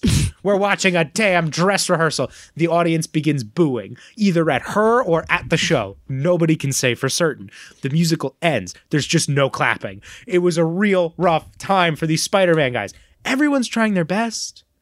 Nobody is nobody is trying to hurt anyone with the Spider-Man musical. They all just want to make art. And Julie Taymor wants to make a point. She wants to prove that Spider Man has a direct connection to Greek mythological heroes. Why are we so fascinated by people who have the powers of animals? That goes back to Arachne, the Greek myth of the Spider Woman. Why, why are we fascinated by this? Why do we love stories about people who can do things we never could, yet have human foibles like Hercules and his failure to save his wife Megara? That definitely did not come across. Here's the thing Julie Taymor also wanted there to be a tap number where Arachne, I don't know if you remember this from when we saw it, but Arachne has spider women henchmen Yes. who are on the stage and they all have eight legs and all eight legs have high heels on them and they come out and they're wearing fishnets and they do like stretches, like sensual. I don't remember that. I remember Dancing. them dangling from the ceiling on the ropes like pink. Well, they also they they weave like a loom. the- they yeah. weave. Yeah, that's the opening of the show. That's really good. And you shall rise above. That's the song. And so, um, Julie Taymor's got some conflicting visions because some of her visions are very grand and artistic and they're not quite coming together. But then also, some of her vision is very tacky Yes. and chintzy. And all the actors, Patrick Page, who played the Green Goblin, in an interview was saying, Well, I couldn't think of anything like this. If I was in a meeting when they were making The Lion King, I would have said, Julie, why do we have to have these big, stupid animal masks? Can't we just wear a wig like cats? Or maybe we do the mask for a little bit and then you get to see the actor's face. And and he played Scar on Broadway, which is why he was bringing that up. And he was like, So I couldn't think of that. I couldn't think of any of these things. Who am I to come in and say, Hey, this is weird? Well, yeah, I mean, and that's what I'm kind of wondering is what the hell happened to Julie Taymor because she was, you know, renowned for The Lion King, Mhm. pretty renowned for Across the Universe. Some Yeah. some people don't like it. I think it's a as good as you could do for what they were kind of kind of she does for. exactly what she wants in across the Yes. universe. Whether or not you like that movie, personally, I I enjoy that movie. I love that much. movie. I think it's a very good movie, but I understand why people hate it. and she did fucking Frida. So like, what? She did Frida, which is one of the greatest. One of my favorite movies of One all of the greatest time. movies that an art teacher will show you when they're not feeling very good. Oh, I don't know what channel it was on. One night I was just here and I just watched it. She did Greatest performance by film Salma version Hayek. of Titus. Uh, well, the movie was called Titus. It's the Shakespeare play Titus, uh, Mm-hmm. and and Titus Andronicus. I don't know why I couldn't remember Andronicus, but uh, with Anthony Hopkins, and it's like this crazy, like it's in the Roman Colosseum, and everybody's in like blue kind of samurai armor, and there's screaming, and it's like a crazy over the top. Alan Cumming is in it. Alan Cumming was playing the Green Goblin in Spider Man, but has ne- there's no version of it where he is there. He, he was never seen by the public because by the time they were opening the previews, his contract was up, so he left. Because it was, and you can tell because the Green Goblin makeup looks like, like Alan, Alan, Cumming. Cumming. Oh, hundred percent. I didn't know Yeah. that until you just said no, that. I showed So- our friend. Okay. I showed my friend Chitty a clip from the when they were on David Letterman eventually to promote the musical, and he was like, "Is that Alan Cumming?" And I was like, "No, that's a mask of Alan Cumming on a different guy because it was supposed to be him, and he dodged a bullet." So Now, when do the injuries, maybe deaths, come no in? deaths. No deaths. I know we always joke about deaths. I couldn't remember if it was real or not. So but what where do the injuries come in? was there was this guy who used to, I believe he still does. He was the theater critic for the New York Post. If you don't know the New York Post, it's not the New York Times. New York Times is a newspaper. The New York Post is a rag that Rupert Murdoch uh, owns.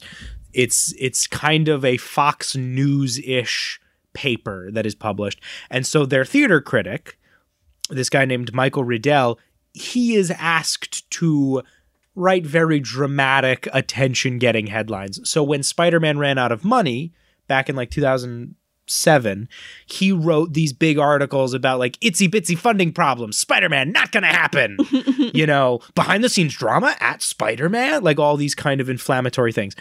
He begins to feel personally attacked by this Spider-Man running in previews because critics don't review a show when it's in previews; they review a show opening night or right before opening night. Um, because if, the logic being that if it's in previews, it's not the show; it's a work in progress. He begins to feel personally attacked by this. So he and another theater critic decide we're just going to go and review the preview. We're going to do it. We're going to be crazy. So they just go and buy a ticket to the preview of Spider Man and mm. just review this unfinished version of the musical. Now, would a finished version have gotten better reviews? No, No. but it's still not fair to show up to a preview and then write in your review like they had to stop at one point to attach a wire. Like that happens. It's a preview. When you and I went to see it as children, we got to the climax of the play, the climax of the play, which in the original version is Spider Man is about to fight the spider goddess Arachne, the spider woman. She's dangling from the ceiling in her spider costume. He's down on the floor in a blazer, which represents the Spider Man outfit. Um, and there's a big web behind him. It's like a big net. I can so clearly remember yes. this. It was a striking play, visually beautiful. Uh, no, this is in my head because of what happened. yeah. So what happens is Arachne says, I don't remember the dialogue, but it's something like, "I'll get you, Spider Man. Come and fight me." And he goes, "You're going down, Arachne. I'm gonna get you. I'm Spider Man." That was my dad, Tom Holland, Yeah. because I don't, do a, I don't do a Reeve Carney. Um, actually, we saw the other guy because like Yes. two nights a week, because Reeve Carney had to do so much crazy shit as Spider Man that they like two nights a week would have someone else do it. So uh, then the actor playing Spider Man does like a jumping pose. And he stands there, and then a voice comes over the PA and says something like, "We're going to hold now." like, ladies and gentlemen, please Yeah. wait. and so then uh, a stagehand walks out, attaches a big set of cables to Spider-Man. Like, okay, yeah, here's your. Yep, okay, we're putting you up. You're attached. Okay, go ahead. And so then they go, and we're going to start the play again. And then she goes, "I'll come get me, Spider-Man." And he goes, "I'm, I'm you're going down." And then they hoist him up on the wires, and we realized that the technical problem was not an accident or something. The technical problem was just, oh, nobody put Spider Man in his harness Yeah. today. oh, we missed a cue. And, uh, you know, so that, that would happen a lot. And that was complained about in the reviews and everything.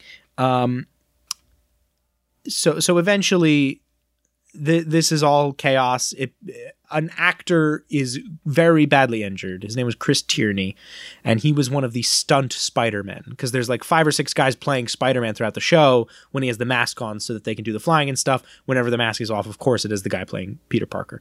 Um, which is not to say he didn't have to do stunts because he did. Right. Because We saw him put into this harness. Even when he takes his bow, he had to run up the entire Yeah. like set of stairs to get to the balcony, not the balcony, to get to a catwalk so that he could lower down and do the Spider-Man kiss because that was his bow, Right. which seems like a lot to ask that guy to do after he's just done a whole musical, but whatever.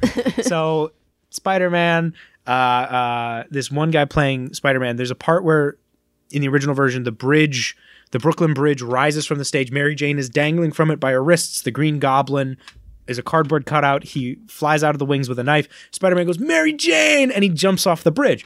And in this very famous accident, what happened was that that wire was not connected to anything. Wire didn't snap, as was widely reported. Nothing broke. What ha- happened was nobody attached Spider Man to the floor. So this guy just fell 30 feet into a pit because there were big pits in the stage where they took out where the orchestra pit used to be, and it's just a big hole. Um, right, because there's a band playing on stage through the whole There's musical. yeah, there's a fake Bono and Edge off to the Yes. side. Plus, there's like horns and violins Yeah. and stuff. But so he falls 30 feet. This guy is very badly injured. he lives. But he cracked his back, he cracked his skull, he cracked his shoulders, everything. Very badly injured. The other injuries were all very minor. Uh, something hit uh, TV Carpio, who is also in Across the Universe. I think she sings "I Want to Hold Your Hand" when they're like cheerleaders or whatever. Yeah, yeah. Um, so she was playing Arachne. I believe she got conked in the head by some scenery. That's bad. Uh, one of the guys playing Spider Man broke his wrists one night doing Yep. a flip, just landed on his wrists wrong, walked backstage to Isabel Keating, who played Aunt May, and she was like, Hey, you okay? And he went, I think I broke my wrists. Yeah, I broke my wrist. and then they just, just kind of went off to a hospital. Uh, so, you know, there were injuries. There weren't that many. No, there were that, that is more It is than what is happening in your average Because Andy show. Samberg would go out on Saturday Night Live and pretend to be a Spider-Man guy who, Yes. you know, you'll flip for it. And then he couldn't do a flip, and he would joke about like, actually, all the villains are dead, so now I have to fight these lame villains or whatever. It was, you know, it was exaggerated, but it was true. Like this was Yeah. a disaster happening, and they did eventually fire Julie Taymor. Yes. Now, the writer of the book, who was writing the script for the musical, Glen Berger, that was not his choice. But what happened was Bono, The Edge, and some of the producers were talking to him because they kept trying to tell Julie Taymor, there's no ending to this musical. Right. Because the original ending was that a web would lower from the ceiling and Spider Man and Arachne would have their final battle above the audience. So you would be looking up at a giant web and they would crawl around it. now, Hmm, that you went, so does not work for the rear orchestra who cannot see the top right. of the theater. so what happened was that this net arrived at the Foxwood Theater, and like a net does, it started to tangle and catch on things. This cost a million dollars, this web, and it broke. So they couldn't use it. So when we saw it, they had like a curtain of a web behind them. Yes, I and remember they just kind of crawled around on that, pretending to fight. There were times when that curtain wouldn't work. So Spider Man and Arachne would just stand there and say the dialogue that was for the fight. So they would just Oh say things like, God. You'll never defeat me. I'm going to get you. Let her go. You're done. Like that, the, just standing there pretending to fight. so Glen Berger kept telling Julie Taymor, like, there's no ending to the play. Nothing happens. It just stops. We have to do this. And that was when she had her big breakdown and she yelled at him. Uh, and so then uh, uh, there was this plan among the producers, which they called Plan X. Plan X was not to fire Julie Taymor. Plan X was we're going to take the finale of Act One, where Spider Man fights the Green Goblin. We're going to take the Act One finale and we're going to put it at the end of the play. So Spider Man will have this big fight at the end of the play, an ending to a musical. Um, that was Plan X. By the time they began to put that plan into action, the producers had decided to fire Julie Taymor. She was off the project. She was gone. And they brought in some random guy to replace her. Glen Berger and another writer then sat in a room uh, and just didn't leave until they had rewritten the entire play. They got rid of all these characters. When you and I saw it, it was about, like, the musical was about these kids writing a Spider Man story. Yes. If you remember them, there's these nerds. Yes. They were called a geek chorus, like a Greek yes, chorus. a geek chorus. I remember them. And they were writing a Spider Man fanfic. Yes. And this woman, I don't know if she was their age or if she was a teacher, It's unclear. but she was she was the only girl. Yeah. She was the Julie Taymor with these these men who think they know their comic books. Mm-hmm. And she was the Julie Taymor coming in and they were like, "Okay, you can write with us, but you can't make up any new characters." And so then in her first the first thing this woman says is Peter Parker's singing about Arachne. Yeah. And they're like, Arachne, and I will never forget. She says something like Arachne uh, is mentioned in Ultimate Spider-Man issue number something something something, which as a kid I thought was weird because I was like, Ultimate Spider-Man. Was this Ultimate? Are we doing Ultimate Spider? Ultimate Spider-Man's different. Ultimate Spider-Man doesn't because as a kid that was just a very different Spider-Man that I would read at the library. That's all. so she mentions like Arachne's in some Ultimate Spider-Man comic, so she's not making it up. So then we have the big Arachne number where Peter's giving a report about Arachne the plot of Spider-Man 1 happens. And when I say Spider-Man 1, I don't mean like, oh, the comic book happens. I mean the movie version of it happens. Right. Because he's not fighting any wrestler, he's fighting Bonesaw McGraw. he doesn't go fight him just for money. He fights Bonesaw McGraw because he saw Flash Thompson give Mary Jane a car ride and then he wants to buy a car Right. which is the very specific plot mechanics of the Tobey Maguire Spider-Man movie because Spider-Man in the comics did not know Mary Jane when he became Spider-Man and Flash Thompson was not driving around a girl he had never met. Spider Man just wanted money, like because he was poor. So, like the very specific plot mechanics of Spider Man 1, which does give you the impression that they were like, we'll just do the movie. We don't have to read the comic. There's a lot of comics. Mm-hmm. Uh, we'll just do the movie version. So they totally know about this random Ultimate Spider-Man They issue. Does that exist? I never checked. I would. I should check. You should check. I should I'm check so to see if Arachne is actually mentioned in that Spider-Man or if that's just a thing they made up.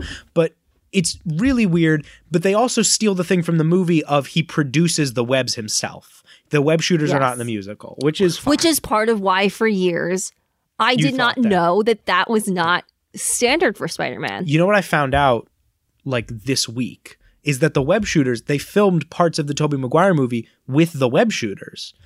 And in 2001 at E3, which is like a video game convention, they mm-hmm. showed a, a teaser for Spider Man. They had shot very little footage of the movie. And in that teaser, they show the scene where Peter Parker's like webbing the soda cans to test mm-hmm. out his powers, which is a great scene in that movie. I I really love Spider Man and Spider Man 2. Like, I Yeah. I have such, they're so good. They're fantastic. Like, if they had made one superhero movie ever and it was Spider Man from 2002, we'd be fine. We don't need the Avengers.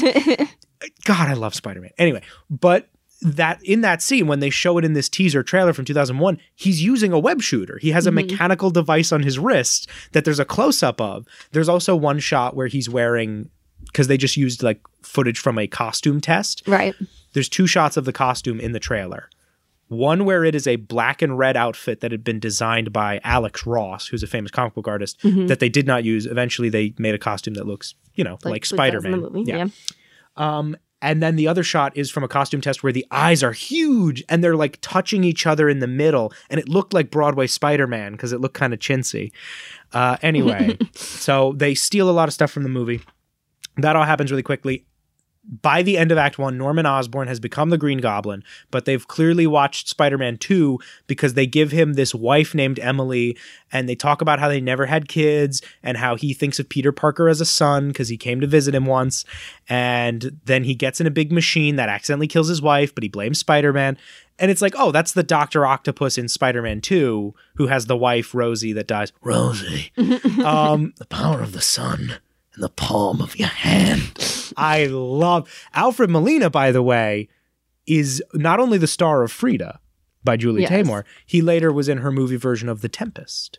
So, friends with Julie Taymor, Alfred Molina. But was not asked to be in the musical. sun, the palm of your hand. No, he was getting ready to do Fiddler on the Roof right after, right around the time he did Frida and Spider Man 2. He was in Fiddler on the Roof. Anyway, um, and now he's married to the president of Disney Animation, Jennifer Lee, who directed Frozen, which I suspect is why he's suddenly is the voice of the dad in Frozen 2, even though in Frozen 1 the dad has a different voice.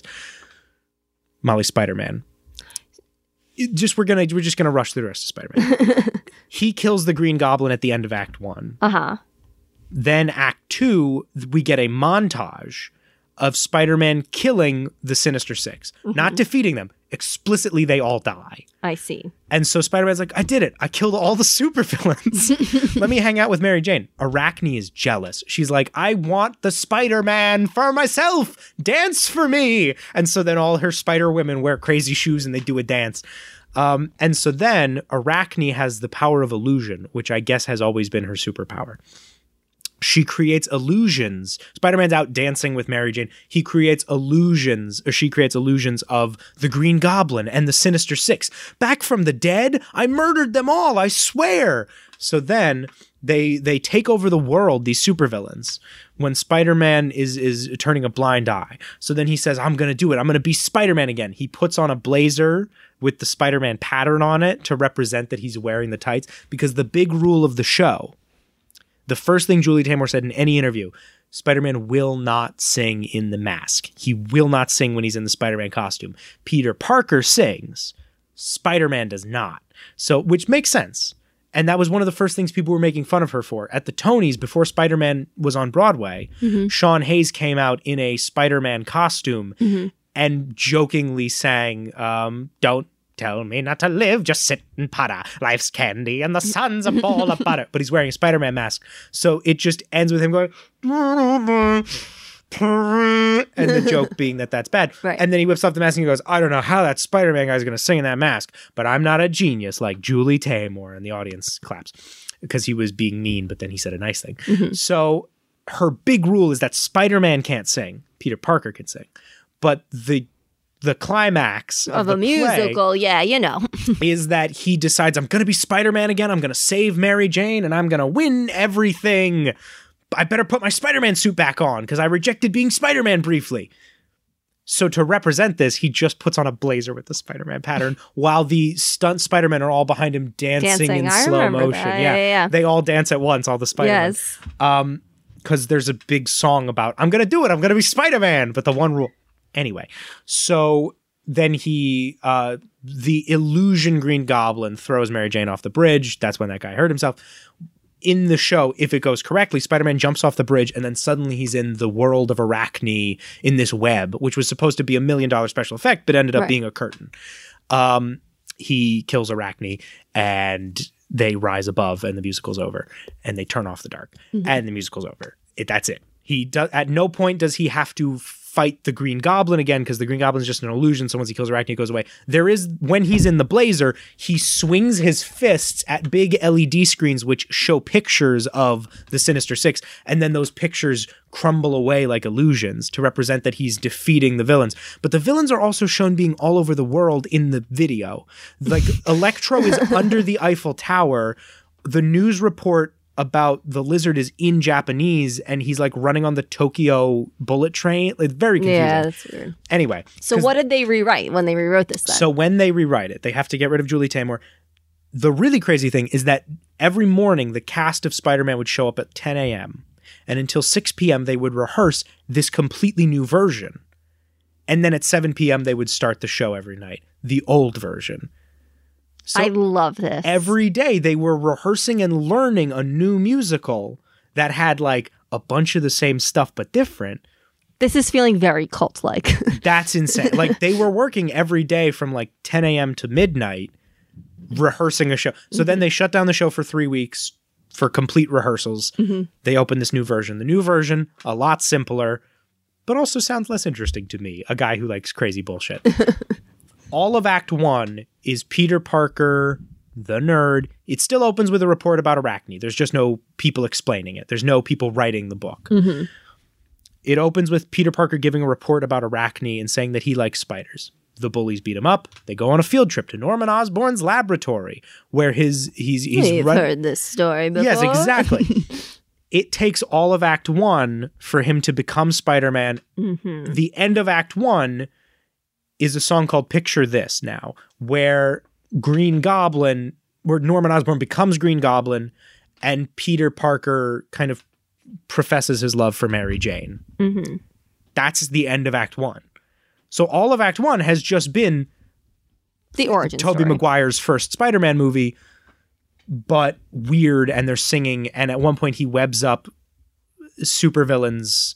They're not supervillains. They're they're just bank robbers with big costume heads of the Kingpin, hmm. Hammerhead, and a generic mobster. So I guess Julie Taymor like was when she was making those masks because they're in the original version. She sculpts the masks herself some of the time. Huh. I assume she was flipping through like old John Romita Spider-Man comics and went, "Oh, Hammerhead, Kingpin, they look cool. I'll make masks." Right. And those are cool. And her sculptures are cool and her puppeteering is cool.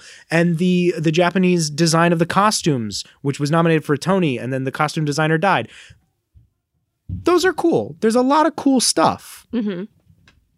But it is just all in service of this weird Spider-Man. So act 1 they do the first Spider-Man movie. It ends with Norman turning into the Green Goblin. Mm-hmm. The beginning of Act Two is a new song called Freak Like Me Needs Company, which at one point in the lyrics he references, the Green Goblin references that this is a $65 million circus tragedy. But by the time they had rehearsed the show, they had gone over budget again. So Patrick Page goes, I'm a $65 million circus. Oh, by the way, the Green Goblin has a southern accent for no reason. I'm a $65 million circus tragedy. Actually, more like 75. That's just a thing he says out loud. It's not in the lyrics, it's not in the recording, because again, they had just spent more money. So, Spider Man. Uh, then he, so then Norman Osborn rounds up all the scientists who quit his company, Oscorp. They all quit Oscorp because Oscorp ran out of money. He rounds them up and forcibly turns them into mutants, which is how we get Kraven the Hunter, Carnage, Electro, and Swarm, and the original character, Swiss Miss. When Swiss Miss shows up in the first version, what happens is they go, We told you not to make up any new characters. and it's during that montage where he murders the Sinister Six one by one. A woman made of knives comes out and goes, I'm Swiss Miss. She actually doesn't talk. None of the villains ever speak except Green Goblin. Yeah, I never thought about that till now because they're all masks. Anyway. Uh, they go, who's that? Who's Swiss Miss? And then the girl goes, I made her up, and she gets like a little bam on the guitar because she did it, girl Yeah. power. um, so in the new version, Green Goblin just makes them all in a lab at one time, and they Spider Man and Mary Jane are hanging out on a balcony, and they go, she's like, Peter, I know you usually follow Spider Man around on his nightly patrol, but could you just stay with me this one time? And he goes, All right, I'll take one night off for you. And we then immediately the next scene is the villains taking over the the world. It's it's a montage. It's called Sinistereo, and all the villains are walking in slow motion. And on the videos, you see them take over the world. And then the next scene is J. Jonah Jameson being like, "Spider Man's missing. Uh, where were you last night, Parker? You didn't get any pictures of the supervillains." and he goes, "No TV, no radio, just me and my girl hanging out." And he goes, "Right, but the city's on fire." and so then he goes, "What?" Ah, no. He quits being Spider Man. he kills five of the villains. Or no, he kills all six of them. Again, murders. Murders. Spider Man murders the villains one by one. Ex- This is honestly really justifying the most recent Spider-Man movie. Yes, he murders all the villains. And then he goes to J. Jonah Jameson. He throws the costume at him. And he says something to the effect of, like, Spider Man gave that to me. Spider Man quit being Spider Man. And J. Jonah Jameson goes, I'm going to have this in a glass case with a plaque. And I'm like, wait a minute, that happens in Spider Man too? Uh, except a homeless guy brings it to him. Anyway, but like, Um, no, that happens in Spider-Man 2.0. you're right, because the cut scene of J. Jonah Jameson in the Is hilarious. beautiful. But so J. Jonah Jameson has Spider Man's costume, Spider Man quits, and then the Green Goblin has an extended comedy scene where he's trying to leave a threatening voicemail, but he keeps having to do the options on the menu. I shit you not. In the video, that is the most people react to this show. not when Spider Man and Green Goblin are flying. The, all the reaction is during this scene of Patrick Page. There's no set because they can't build any new sets. So all the new scenes take place in the black void of theater oh, yes. He's just screaming at the voice thing like J. Jonah Jameson, I got your next headline. Again, Southern. And then the voicemail will be like, press one. And the audience is dying. They love it. So Spider-Man goes to Mary Jane and he's like, uh, Spider-Man's gone. I'm just Peter Parker forever. And she goes, Spider-Man would never abandon the city, especially when the Green Goblin just made a threat that he's going to blow up the world. he has to become Spider-Man again. He confronts Green Goblin on top of the Chrysler building. This is the end of Act 1. It is now the finale of the show. They have a quick fight where it is revealed that Green Goblin deduced who Peter Parker really is and has kidnapped Mary Jane instead Do you of mean the end of Act 2? This is the end of Act 2. It used to be the end of Act 1. Gotcha, gotcha. Spider-Man has a nightmare because they have that really expensive Brooklyn Bridge set where Mary Jane is Yes. dangling. That just happens in a dream. So then the finale of the whole show is that dream kind of coming true. Mary Jane is dangling from the Chrysler building. Spider-Man and the Green Goblin are fighting on top of the Chrysler building, but they still need to vamp for him to get in the Spider-Man costume because he has the blazer. Remember, he's wearing the blazer. They have to vamp. So Green Goblin has a scene where he sits down at a piano and he just sings a little ditty about destroying the world. Spider Man um, fights Green Goblin in an intense aerial battle. But the problem is now the actor who plays the Green Goblin is attached to the ceiling, and we have to get back to the play. So in the original version, what happens is the geek chorus comes out and goes, Spider Man and Green Goblin are having the biggest fight in the world. It's crazy what's happening. But then Green Goblin says this. So in this version, J. Jonah Jameson, his assistant, Marbles, played by the same actress who's playing Aunt May, because Aunt May doesn't have a lot to do. Uh, so J. Jonah Jameson, his assistant Marbles, and Flash Thompson are just standing there staring at the ceiling. Spider-Man and Green Goblin are gone. They're just standing there staring at the ceiling go, Look at that. The Green Goblin and Spider Man are fighting up there. Where's Parker? Why can't I get any pictures? And then Flash Thompson goes, I got a camera phone. And so then they're pretending to take pictures. Green Goblin is out of the flying harness. He's back on stage. with his piano that he was playing. And he goes, Human beings are like ants. Scatter, you ants. I'll crush you. Haha. He is just standing next to J. Jonah Jameson. They're one foot apart on stage. The the stagecraft is getting really confusing because you're looking at a model of the Chrysler building that's going up, but the Green Goblin's at the bottom of it, but you know he's at the top. Mary Jane is off stage right, just hanging from an unrelated gargoyle that you recognize as part of the Chrysler building. But then again, just there on stage, J. Jonah Jameson just standing there is like, look up there. He's going to crush us with that piano. He is one foot to the left of him. And he goes, I'm going to crush you with this piano. You think your puny webbing can stop me, Spider Man? Green Goblin throws the piano off the stage. It just kind of tumbles. And then the greatest line of dialogue in theater history I will now recite for you from memory. Geez Louise, Goblin, I webbed you to the piano so you wouldn't throw it off. You did what? Some wires then pull the Green Goblin down the length of the model Chrysler building. Lights go out. A big green neon sign says, Splat! Spider Man has murdered another man. He's end. killed another guy. Spider Man is a killer. And so they sing Turn Off the Dark. Everything is saved. Arachne is now only in three scenes, each of which is a lengthy, boring song where she motivates Spider Man. The former villain of the show is now inspiration. It is it is the same length. Mm-hmm. It runs the same amount of time. There's roughly the same number of songs. It just is more boring that way. Uh-huh. I prefer the insanity of like it's about a spider goddess. Look at all this weird stuff we made. It's crazy. It goes on for hours. It's nuts. How long was this show open for? This show was open for four years. What? I'm sorry, three like three years. no. Yes. Doesn't it seem like it closed right away?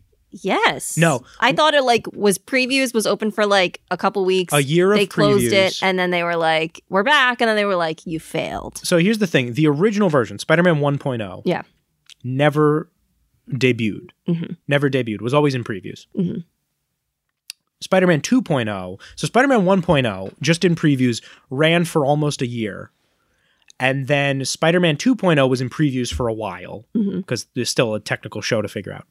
They had an opening night. That show actually opened at some point. There was a Uh-huh. premiere where Bono and the Edge went to the Tonys and were like, you know, when I saw the Tonys were on our schedule, I thought we were nominated. Ha ha ha ha.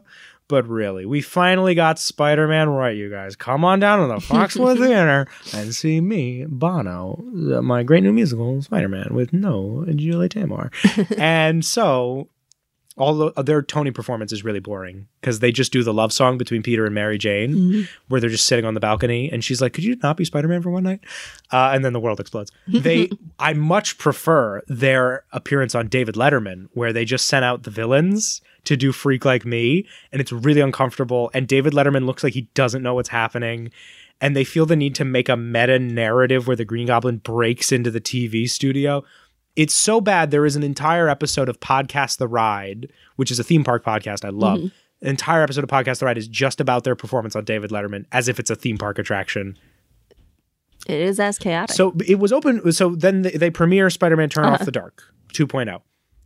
That was open for years. It closed in 2014. this is mind-boggling to me. Now, the you, Avengers was in theaters long before Spider Man Turn Off the Dark closed. did you at any point want to go see Spider-Man 2.0? Like, was that something that was on our radar? Because we saw the previews. I don't remember how we felt about the show when we saw it. I remember your biggest complaint was that they do not sing Spider Man. Spider Man does it. So I do remember that being a complaint. My second biggest complaint was that the actress who played Mary Jane was holding her stomach. was holding her stomach Yeah. the entire show. Yes. Something that you are not supposed to do as a professional Broadway Right. singer is hold your stomach for air support, uh, breast support. And I was so confused. I did later find out that she was like she was very young at the time. She was like 20. This was like her first big Broadway thing. Same thing with the guy playing Spider-Man, Reeve Carney. He was a little older, but th- and he was an experienced performer, but he had never done a Broadway show. Um, whereas everyone else in the cast were like these Broadway veterans who had done a million things. They were kind of new to Broadway. The original intention of Julie Taymor was to have the lead from across the universe play Peter Parker. Uh huh. I don't think he wanted to get on the wires. Was the deal? Um, at any rate, Spider Man. Uh, so this, but again, 2014 it closed. Yeah, that's insane. I definitely did not think Yeah. it was open that long. That- Were people like consistently going to see it? Was It it, just like open because they were like, we got to try to do something? it was selling out all the time. It was a very popular show. First of all, there was the word of mouth. People had to see what this was. That doesn't last forever. You know, that kind of Yeah. word of mouth, like, I hear, what if someone falls? Oh my gosh, what if someone Yeah. That doesn't last forever. But it, it, ticket sales did fall off towards the end. But people did just want to see a Spider Man musical, much like people just want to eat at a Forrest Gump restaurant. right. Was it regarded as good? No.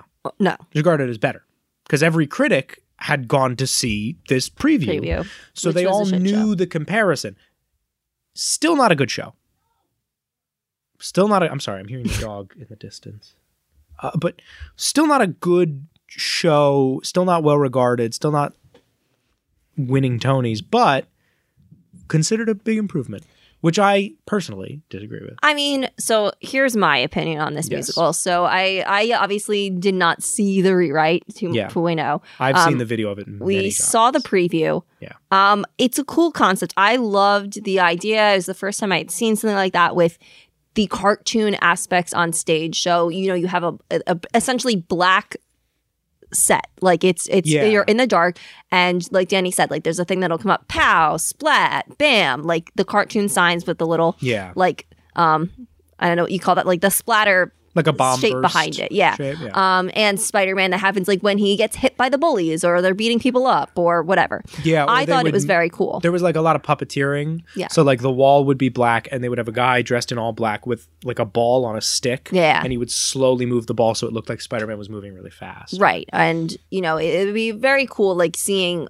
things flying in the air that way or people. It was Yeah. it was very, very cool. Because it was I mean again, Julie Taymor was like she really loves puppetry and she Right. loves all that traditional Japanese theater, shadow puppets and stuff. And it works well, but she was trying to definitely do too many things at once. The bringing in of too many different elements messed it up. Like Right. to have the um like ancient Greek mythology of Arachne, or actually, that's not Greek, is it? I'm not gonna lie to you, I don't know. I think it's African. Is it even real?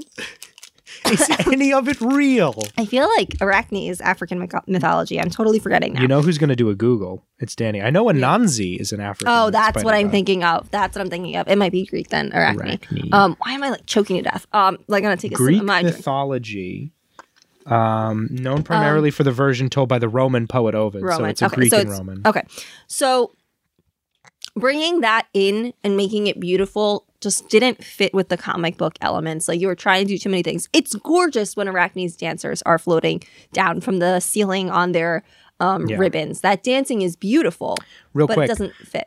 in Marvel Comics, I'm sorry, just because you were asking. In Oh, I looked it up. Go ahead. oh, but in Marvel Comics, uh, apparently Julia Carpenter.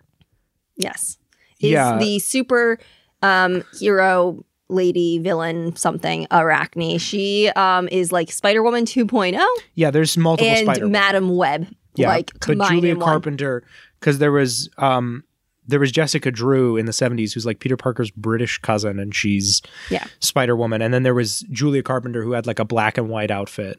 She was the second Spider Woman, but I guess now they call her Arachne. but she w- was never in Spider Man. She appears in Right. Secret Wars. Yeah, She yeah. is not an Ultimate Spider Man. I looked this up. What is an Ultimate Spider Man that I looked up? Is Yeah. Norman Osborn mentions Arachne. Arachne. See, that's I think it's she's mentioned. I think in the they explicitly say she's only mentioned. She is mentioned by Norman Osborn when he is taking out a spider and giving it to Justin before we see Peter Parker in the lab. Justin Hammer, yeah. So that is Okay. what occurs. Um, but I Julie think Taymor did her homework. I'm not saying she didn't read the comic. she just had, and I relate to this. I think she had too many ideas, Mm-hmm. and it didn't work because the comic book elements, seeing that on stage was remarkable. The bridge, all of those pieces, the comic book backgrounds were fantastic. I think there's a disconnect too between the things people are saying and what you're looking at, which isn't necessarily the fault of the author because the director should, if she wants Right. something, she should say it. Um, but it's also not necessarily the fault of the director because she's not the one writing it. It's nobody's fault. It's It wasn't a good collaboration. No, because the things they're saying are usually very like fun Spider-Man, you know. Yeah. Like Spider-Man hops on Green Goblin's back and they're flying around the ceiling and you know Spider-Man will say something like, "Boy, this is a lousy ride. I hope you don't expect a tip."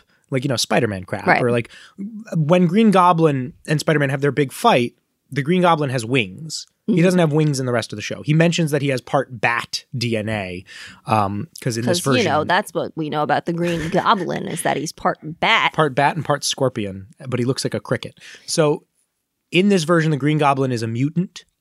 Mm-hmm. Um, he in the revised version, he keeps calling himself King of the Mutants. oh, yeah. yeah. And in the revised version, he his slogan is "Mutate or die." Again, Southern accent. Um, but he Norman Osborn. It sounds like it could Norman be Osborn. Southern. It does sound like a Southern name. I'll give him that. it, he plays it well. Again, the audience is going nuts for him. They they love him. And Spider-Man 2.0, the dog's getting very loud. In Spider-Man 2.0, um, it is the Green Goblin musical. Like they really Yeah. lean on him and cut Arachne completely. But uh, yeah, he.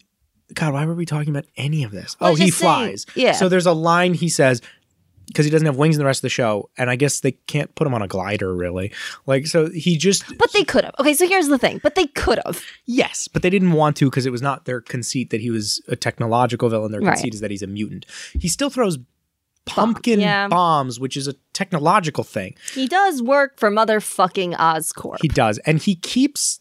He calls. He doesn't call. He, the Green Goblin has multiple weapons. A lot of them don't really translate well to other media. Like the first appearance of the Green Goblin, he didn't have a glider. He had a broomstick to keep with the Halloween theme.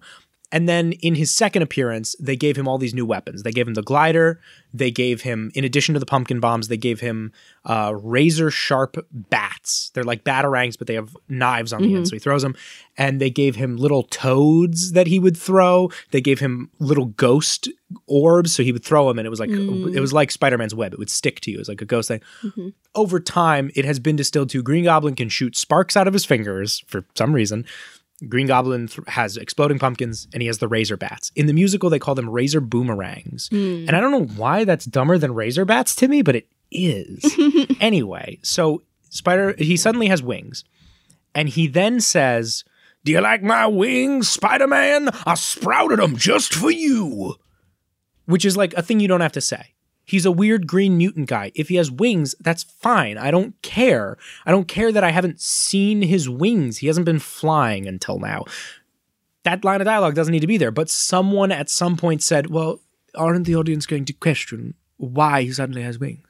Isn't the audience going to ask where have his wings been? So then they have to include a line of dialogue that does nothing but give Patrick Page one more thing to remember before he goes flying around an auditorium. And it's like, there's a lot of that.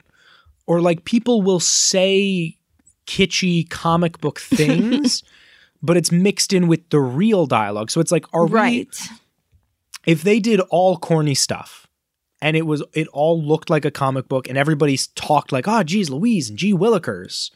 You know, you whippersnapper, that's fine. That's its own thing. That's like the 60s Batman show. It's intentionally silly.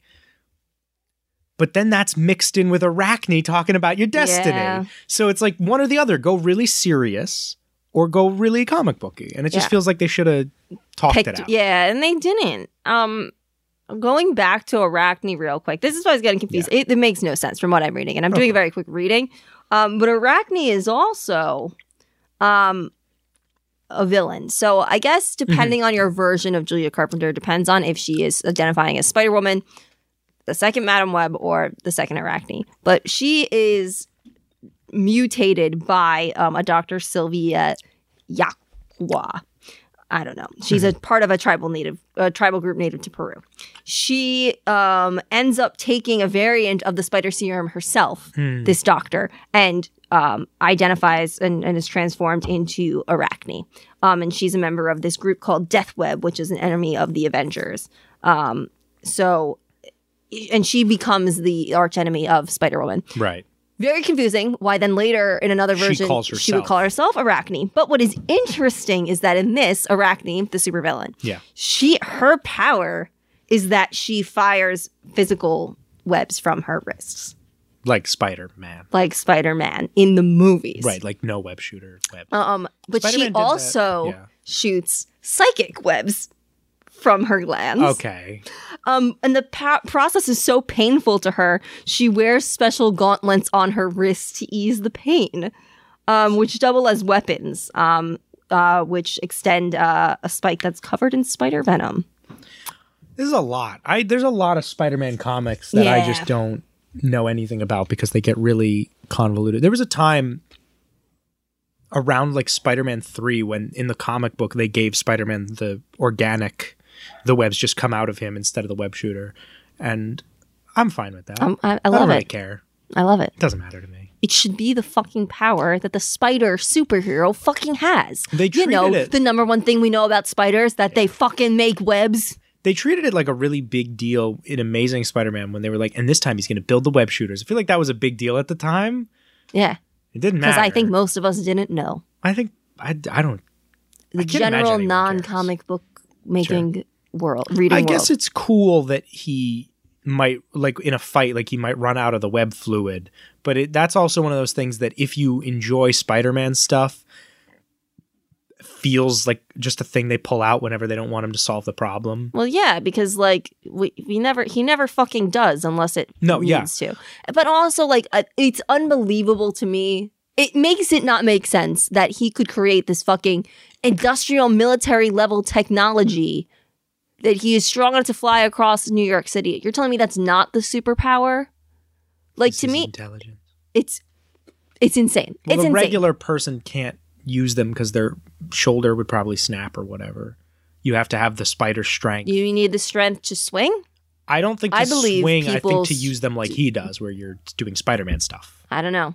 I you know what i really hate People use ropes and and glide the, the, Yeah. the grappling hooks all the time. since this is like a really early on in Spider-Man thing they pull this and it's always been a thing and I hate it. Sometimes he'll be falling and Mm-hmm. he'll make a parachute out of the webs and I hate that. I just hate that. I don't know why. But as a kid and even now as an adult, it just, It just like gets you. I just see it and I'm like that doesn't visually make sense. There's holes in the web because it's a web. Right. It's not a solid It doesn't work like as Mr. a parachute, and it doesn't make sense that he could do that. What is it sticking to while you're making it? Like it does not. Yeah, or oh, a big thing in the old cartoons from like the 60s and the 80s was he would make a shield of webs. So mm-hmm. he would hold his wrist out and then draw a circle in the air and it would make a disc of web, which doesn't make sense because they just keep going till they hit something. What I want to know in regards to Spider-Man's powers and webs is how come sometimes when he shoots, it looks like he's shooting out the shape of a fucking web, when other times he's just shooting out a string. A string. I don't know, and I don't know why sometimes when it sticks to stuff, it then becomes the shape of Shape a of web. web, right. Or if he shoots like a little ball Yeah. real quick, it'll like splatter out into a, a spider web. But then, like, if the web just keeps going and just hits a guy, Yeah, it's it just is is- goo. Right. I, I, it doesn't make sense. Um, and I think we need to get J. Jonah Jameson to be digging to the bottom of that instead of trying to focus on Spider-Man being a menace. Oh, there's a really, really funny dialogue exchange in Spider-Man 2.0 where they say, "Jane, uh, Jonah, Jonah, some criminals were caught in goo last night." And he goes, "Goo? What kind of goo?" And then Marbles, his assistant, goes, "Goo goo, you know, like goo." And then the guy goes, "Like web, like a web, webby goo goo." And then they all just start saying webby goo goo, and Wow. I like. There's just time to kill in that version. Now we should be clear. Spider-Man 2.0 in regards to the the theater is the revised version of the show. Mm-hmm. Spider-Man 2.0 in regards to the film is a the version of Spider-Man 2 that is Yeah. extended. there's an extended cut that they would play on TV or that you could get the DVD of where they just added in like deleted scenes. Like a few years ago, they came out with a new version of Spider Man 3 that I had never heard of. Really? I just found out about this very recently. It's called Spider Man 3 The Editor's Cut, and it's got some of the deleted scenes and it shortens some of the regular scenes. I haven't seen it yet, but I'd imagine it's minor. All the footage that was used in uh, No Way Home. Oh yeah, it's the alternate take of Sandman. That's in No Way Home. Um, I found out that is a different take from the same shot. So when Ah. he's like holding up his hand and he's like, "Oh, I'm sand," yeah, it's it is a different take, but it is from but it then. looks so similar. You you're just like, "Oh, is that a clip from Spider-Man 3?" And it's not. but it's but it, it It's an They outtake. really Yeah. So it is from that when they were filming that. though. it is, yeah. Ah, I think they sh- maybe that could have worked a little better. Like because I the only reason I don't think it worked Mm-hmm. is because I noticed in the theater and said something to Ryan, our Yeah. brother. If it was like, oh, uh, weeks later I found out. But That'd it was different. right there in the moment. I leaned over to Ryan and I was like, "That's that's a clip from Spider-Man 3. That looks very familiar. That's from Spider-Man." And then especially when the lizard turned into the guy, well, that was very. I was like, "That looks like a that's just that's 10-year-old footage." Which by the way, Amazing Spider-Man the movie came out 2012, which means that came out while Turn Off the Dark was running on Broadway and I just can't even That is insane to me. That does not fit in my timeline of life. Especially what year did we go see it? We saw it 2011. 2011. So I was a freshman in high school, Yes. depending on the month we saw it. This is that's so fucking weird. That is I was in middle school, so yeah. So I was in high school then. Dang, Yeah, yeah. because we were in middle school together. What in the fuck was that? Yeah, man, that's What crazy. is that? I I'm Wow. happy we went. I'll never forget it. I'll never forget it. It was quite the experience. It's the only show I've ever seen in previews. Um, yeah, that's true. I've never seen another Broadway preview. Granted, it, it was an extended preview. it was an extended preview. Um, but I've never seen a show. in I didn't understand the concept of previews at the time. No, Um. Like to a child, Yeah, like, that- I- mom was saying that, and I was like, I mom bought a ticket. I don't. I, I'm going to see it.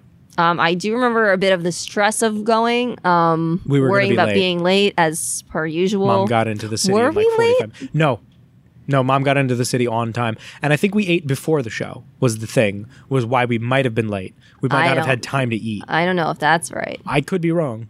I don't know. I mean, you probably remember more than me, but then we established today that you didn't remember a core memory of my childhood that no, I thought you yeah, totally Molly and. I were talking about some toys we had when we were kids, including the silly six pins bowling set. Which, if any of you had the silly six pins bowling set, Right please in. us in. a- let us, ta- let's talk about it Send us a podcast email. Um, Send us a Twitter. fucking loved that shit. Tweet us a picture of silly six, pins. Sixpence. We love silly sixpence Email, as kids, um, but not to bowl. I primarily used the pins um, as drinks when Yeah. we were playing because they were all different colors and they had these silly faces on them. Um, they all had a little catchphrase they'd say, and um, for some reason, I randomly remember this the other night when I was sitting there by myself in the room, and I just said, "I'm smarter than the average pin," you know. There was one pin that was orange and had Velma glasses and was therefore the nerd pin. And it was the, I think it was like all the way back to the left.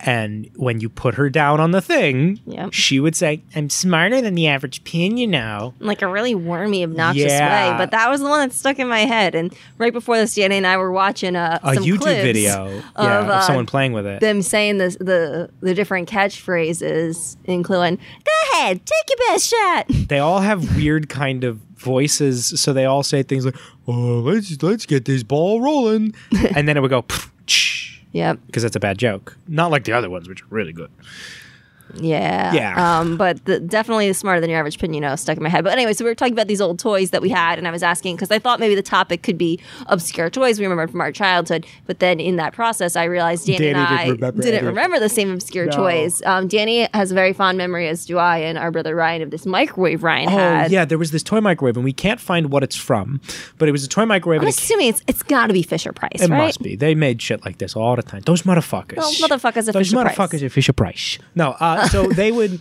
That was bordering on like a Tony Soprano, but uh, those motherfuckers. I can't do him. I really you, want you to. went Donald Trump when you went to do that. I'm telling you, you watch the Sopranos. He talks like this the whole time. It's very, it's very, it's on the border, but it's too angry and it's too loud. And James Gandolfini as Tony Soprano. Every scene No, he's breathing so heavily. dang. It's just constant. That's very Trump. That's very Trump. It's it's the greatest breathing acting I've ever seen in my life. Anyway, these motherfuckers at Fisher motherfuckers Price. are Fisher Price. It's a it's a microwave. It's a toy microwave. It came with uh, like toy popcorn you would put in there and stuff. and a, a toy bowl of soup Toy that was alphabet soup. soup. Toy bowl of alphabet soup. You would put it in there. You'd push a button. It would spin around and a light would turn on. And then it you'd open the microwave and it would say, "Be careful. It might be hot." And as a, as children, we would just wander around the house going, "Careful, it might be hot." And to nothing, to nothing. We were we were insane. We were brainwashed by we were this weird kids, toy. and so that was that was a very distinct memory. But then Molly began describing a, a bunch of toys I didn't remember, like a safari jeep that we had, or Yeah, and I, I gotta ask Ryan later if he remembers because I don't understand how you could have not remembered this. This was the best thing. We fucking rode this safari thing around all the time. It wasn't the best thing, but the best part about it was it was a little you know, one of those little truck things you just sit on and ride, but Yeah. it had a, a little flap that could open. You could put stuff in it, which we fucking loved. Yeah. Um, and anyway, uh, I told him about that. We had a little gas station thing that we could use to pretend to fill up the tank, which we fucking loved. And then we had um this game, which I don't know what it is. I, I've got to try to Google Very it. fortunate children. Yeah, we got a lot So of toys. so lots blessed, of lots so of cool toys. Um, but we had this mat that was like a whack a mole, except you stomp on spiders when they lit up. Yeah, and, I have no um, recollection of that one. I mean, either. that one was a really old one. I think we only had that when we first moved in here, and I remember playing it with Dad's coworker's son, Oh. who only came here once and gave me a rug burn by dragging me across the floor Whoa. down my back really badly. Um, I that was when I learned rug burns were a thing the hard way. Right. Um, and I had played with that spider thing as well as Dad's friends, uh, Matt Gun. and Gianna. Oh. When they came, we we played with that once, and I don't remember um, ever playing with it other than that. But I yeah, I remember most this of map. my memories of my toys from childhood. Obviously, I was um a boy. No, I was given a lot of like action figures for birthdays and stuff. So that's a lot of my childhood memories. Is, and trying to have to, as we've talked about many times, trying to have to improvise a Mary Jane. oh, let's talk about what we got each other for Christmas. yeah, we did. Okay, so for Christmas, Molly got me probably my favorite thing. Molly got me. Not to tip my hand too much, but I was just talking about as a kid, I really wanted a Mary Jane, and I do have one of the few Mary Jane toys they ever made, which was from the '90s Spider-Man cartoon. She's a repainted Invisible Woman. Uh, there's also a Christmas version of her, which I don't have because I always go, I don't want to spend the money on the Christmas Mary Jane. Uh, one day I will break down and buy Christmas Mary Jane. But there was a Gwen Stacy that I had talked with Molly about previously. It's like Silver Age comics. And it's just Gwen Stacy. It's the most hideously sculpted body. Oh, it's so the the sculptor sculpting itself is sexist and just not attractive. No, 90s Toy Biz could not sculpt a woman to save their lives. That Mary Jane is a miracle. It looks good, be- and it's only because it's a repainted Invisible Woman that it looks Yeah. okay. Um, but the Gwen, but I love it so much, and I'm so happy I, I finally have it. Molly it's got some it. nice neon colors. I think does she have a zebra pattern? She has, like, a on her? stripe, yeah. yeah. She's in- it's, She's in kind of the classic Gwen Stacy outfit, which is a green shirt. No, it's um it's a pink skirt and like a green jacket is the regular one. Mm-hmm. So she's in a green shirt, a pink skirt. She has the black headband with the bangs, but her shirt has black stripes on it because I think it's a yeah, it's Mm. yeah, a, it's like a zebra, uh, not Yeah, zebra because yeah. it's like crinkly lines. I don't know what you call that pattern, but you know what I'm talking about, folks. Um, and she looks like a Polly Pocket, Yeah. quite frankly, with that plastic hair. Yeah. And then Molly also got me a Barbie of Poison Ivy from the Batman cartoon. So those are my th- those were female really cool. toys. I was really pulling the female action figures for Danny. Um, and then I also got Danny to update the Whoopi collection for all you out there wondering. We got Stormella. my Whoopi Goldberg collection. I've talked before on the podcast. I won't bore everyone. Um, I do have a collection of Whoopi Goldberg merch. One of the pieces that had been eluding me was a plush of her character from the 1990s Rudolph the Red-Nosed Reindeer 2D animated movie that went to theaters with John Goodman as Santa and Whoopi Goldberg as the villain, Stormella the Winter Witch. Um, there was a plush of Stormella. I'd only ever seen it listed for like fifty dollars. Molly managed to find it somewhere. Uh, this plush of Stormella. I was so delighted. Which means the only other piece of Stormella merch I have to look out for is the Hallmark ornament that came out the same year. So Yep. I'm just so keep your eyes touched. peeled, folks. Some wonderful presents. Danny got me a giant um, Funko of Yeah. Baby Yoda slash Grogu. two that things Molly loves that I hold in contempt. Funko and Baby Yoda. Funko and Baby Yoda, but it's really it's a giant it's thing. awesome. And he's, he's a bobblehead, but so I don't really have a great shelf space for him right now. So he's on. Um, I have these drawers in my closet, and he's on the drawer, just staring at our bed because we always have the closet door open. Um, and I love just looking over in the middle of the night and seeing these giant fucking eyes in the closet. It's great. He really cute as a Funko He's so Pop because I don't cute. like you know I'm not a big Funko guy, but like the big black eyes work great because Yes. he's Yoda, the baby Yoda. He has the big black eyes anyway. so. yeah, Little And it's a nice sculpt. Like I, I will say of the Funko. Yes, I was like, he all right, is- this is. Yeah, so I got. Molly that. I got Molly some other crap. Um, usually, what I do for Christmas is I just give Molly all these little things I find. I Yeah. collect them and then I give them to her. Um, but this year, Danny gave me a lot of presents throughout the year. Um, I did give you presents throughout the year, and then I did give you all your present. Not all your presents. I gave you a bunch of presents after we had exchanged Christmas presents because I had not wrapped any of them. yes, because uh, we did do presents at like Yeah. 4 a.m. on New Year's Day.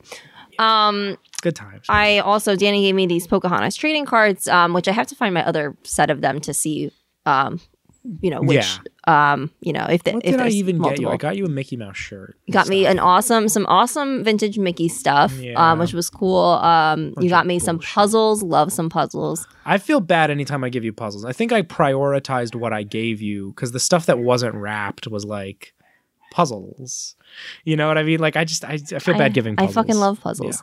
Um, although this puzzle's already driving me insane. I started it, and I'm already the the fucking edges are not lining up. It's a whole fucking Is it the Schitt's Creek one? yeah. Oh, Um, it's it's not the puzzle's fault. It's mine. I'm clearly visually impaired. Um, right. but anyway, um, I'm panicking because I think we've done an episode about the Spider-Man musical before. we have not done an episode about the Spider-Man musical before. Feels like we have. I think you're thinking of earlier this episode. Are you thinking of every day when I talk? when you talk about it. Um, I'm sure you mentioned it. How can you not mention the Spider-Man musical? True. But we have definitely not talked this much about the Spider-Man musical, and we have not talked about it in combination with Scientology before. Um, so we've definitely never done a deep background on Arachne. That's um, true. 'cause Bringing I it all some in. this arachne stuff. Um, anyway, childhood toys. I feel like there's a reason I, we were talking about that.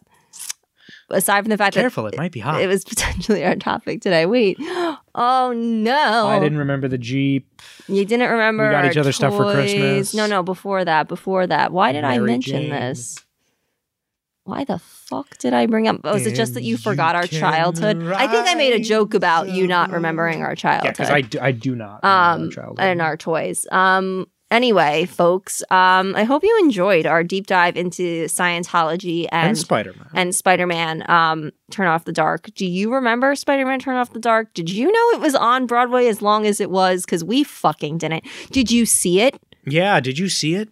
Um, Either What did you think? And which version did you see? Did you see both? If there's someone out there who saw both, um, write in and tell us what you think. If you want the complete experience, there are many bootlegs of the show, and some of them are pretty good quality. I will just simply say that all you need is that performance on David Letterman.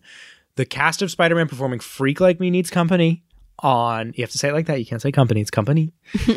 A freak like me needs company. Company. Yeah, Um, David Letterman. It'll give you the impression of what the show is. and then look up Spider-Man Rise Above because Molly likes the song. Right I now. like the song Rise Above. It's very catchy. It was stuck in my head for years on after American it. Idol. And yes, and it gives you a vibe of how inconsistent the musical is. Oh yeah, Because if you com- contrast those two, Yes. the very beautiful ballad and uh, of um, Rise Above, you will see these this stark difference um, of when is there. Bono and the Edge were like they wanted a song versus when they needed one. Do you think that this was really affected at all by the writing of American Idiot the musical?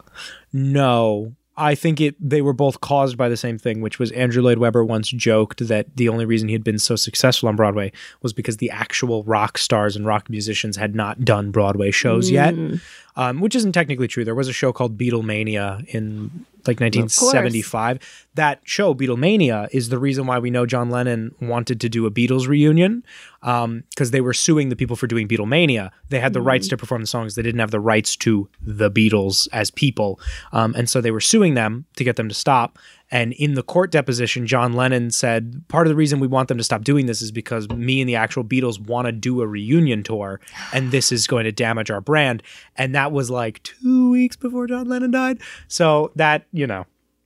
Anyway. So thanks a lot, Beatlemania. So there's not a lot of rock and roll musicals on Broadway. The Andrew Lloyd Webber's musicals are, of course, all very rock inspired. Mm-hmm. We all know the guitar riff from Phantom of the Opera.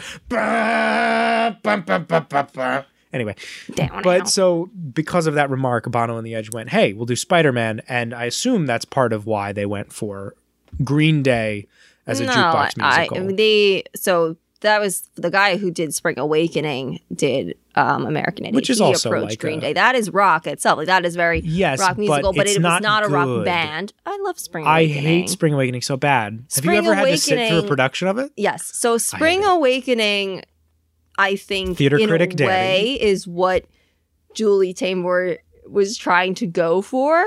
Um, in that and there's no puppets. no, no, no, not in that crazy. sense. In that it was rock, but the dialogue is motherfucking Shakespearean, and you don't know what they're talking about. You know what I mean? It's like the music was modern, the storyline, and I just don't care Words for were not. things that are that grim and want Yeah. you to be amazed that they're grim and like. I love pure sadness. I get nothing from it. It's not like it's teaching you anything. It's just like don't repress the children. For God's sake, don't repress the children. But it's like this is a Broadway show for people who can pay two hundred dollars a ticket. Like you're not getting the message to the people who need to hear it. It reminds me of uh, Rent because Rent is also like aggressively sad and is like you know stand up, fight AIDS. They say that at one point. Yeah. Even though the rest of the musical actual reality. Act Yeah. up, AIDS. yeah, exactly. Um, but then it's like, well, everyone going to see Rent is cool with gay people. I don't know if you know this. I mean, they might be like, you know, go home and then like, well, as long as the gay's not in my house, you know, they might be like that. But it, you're just talking to rich people who want to see a Broadway show. You're never gonna get that message to like the poor masses or people from from the Midwest. You know, See, I disagree. I think that you are forgetting the incredibly large tourism market of Broadway, right? in which people from all over the world come to New York City to see these shows. and they go to see Phantom of the Opera. And they go to see their spectacle and their their their frivolous entertainments, the Lion which is King. why we should get fucking Lion King and fucking Phantom of the Opera. we should off. evict them. They should there should be a time clause. SpongeBob got evicted. It was doing very well. It was a popular musical, but they had to remodel that theater, so they just kicked him out. Um, we re-recorded me saying that because four four times in a row I said Spider Man when I meant SpongeBob because we talk about Spider Man so much. But yeah, we should we should kick a, we should get rid of all the popular musicals that are keeping Broadway afloat. Yeah, you know, like make some room for force people to see the ones with the deep messages. No, I, I kind of like the Phantom of the Opera's been open forever, if only because it No, I fucking hate Andrew Lloyd Webber. He can suck it. he's a bad guy, but I like the idea that the record for cats is further and further in the past, and Lion King is a little too cats esque. but I was happy that Les Mis had the record at a point. So like, Les Mis is if any of them have to have the record, I'll take Les Mis. yeah, that's what I'm saying. Um, Of the mega kids musicals. fucking from the musical that I directed. Oh, yeah, they children. fucking keep kept asking about doing fucking cats, and I was like, if you want to do cats, you can get Danny fucking back in here because I am Molly. not fucking doing this. Molly, I will happily perform in a children's production of Cats on the one condition that I get to be Bombalurina. Look, I'm not doing cats. you want to do cats? You fucking do cats. I, I can't play the Rum Tum Tugger. I don't have the physique. The Rum Tum Tugger is I don't know where the fuck I was, but somebody somewhere where I fucking was. Maybe it was in the fucking Book of Mormon. Yeah. They're joking about the fucking rum tum tugger. The Rum Tum Tugger. He's a curious cat. and I was furious that I understood what it was about because I only understood the joke Yeah. because of you. because I love cats and how bad it is. Not even the movie, the play. Like I'm I'm very into cats as a curiosity. I love when they say things like um if you offer me a pheasant, I'd rather have a mouse. If you no, if you offer me a fish, nah, fuck it. Point is, uh, cat sucks. I love it. Skimbleshanks, the rail. As you can see, we haven't missed a fucking beat. No, we haven't Danny missed a still beat. loves fucking. Well, that didn't. The that's- show is still three hours long every episode. Yep. We Well, missed you do all. We, Molly, we cannot forget our famous sign off.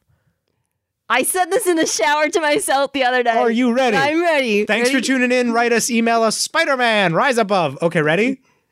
Three, two, one. The, the sun, sun, is bright and, and the powder's bitching. Later days, everyone. Later days. Town, you just found me. I'm a $65 million circus tragedy. I'm not rolling, baby, rolling in the green, but I'm unique. A freak. I'm the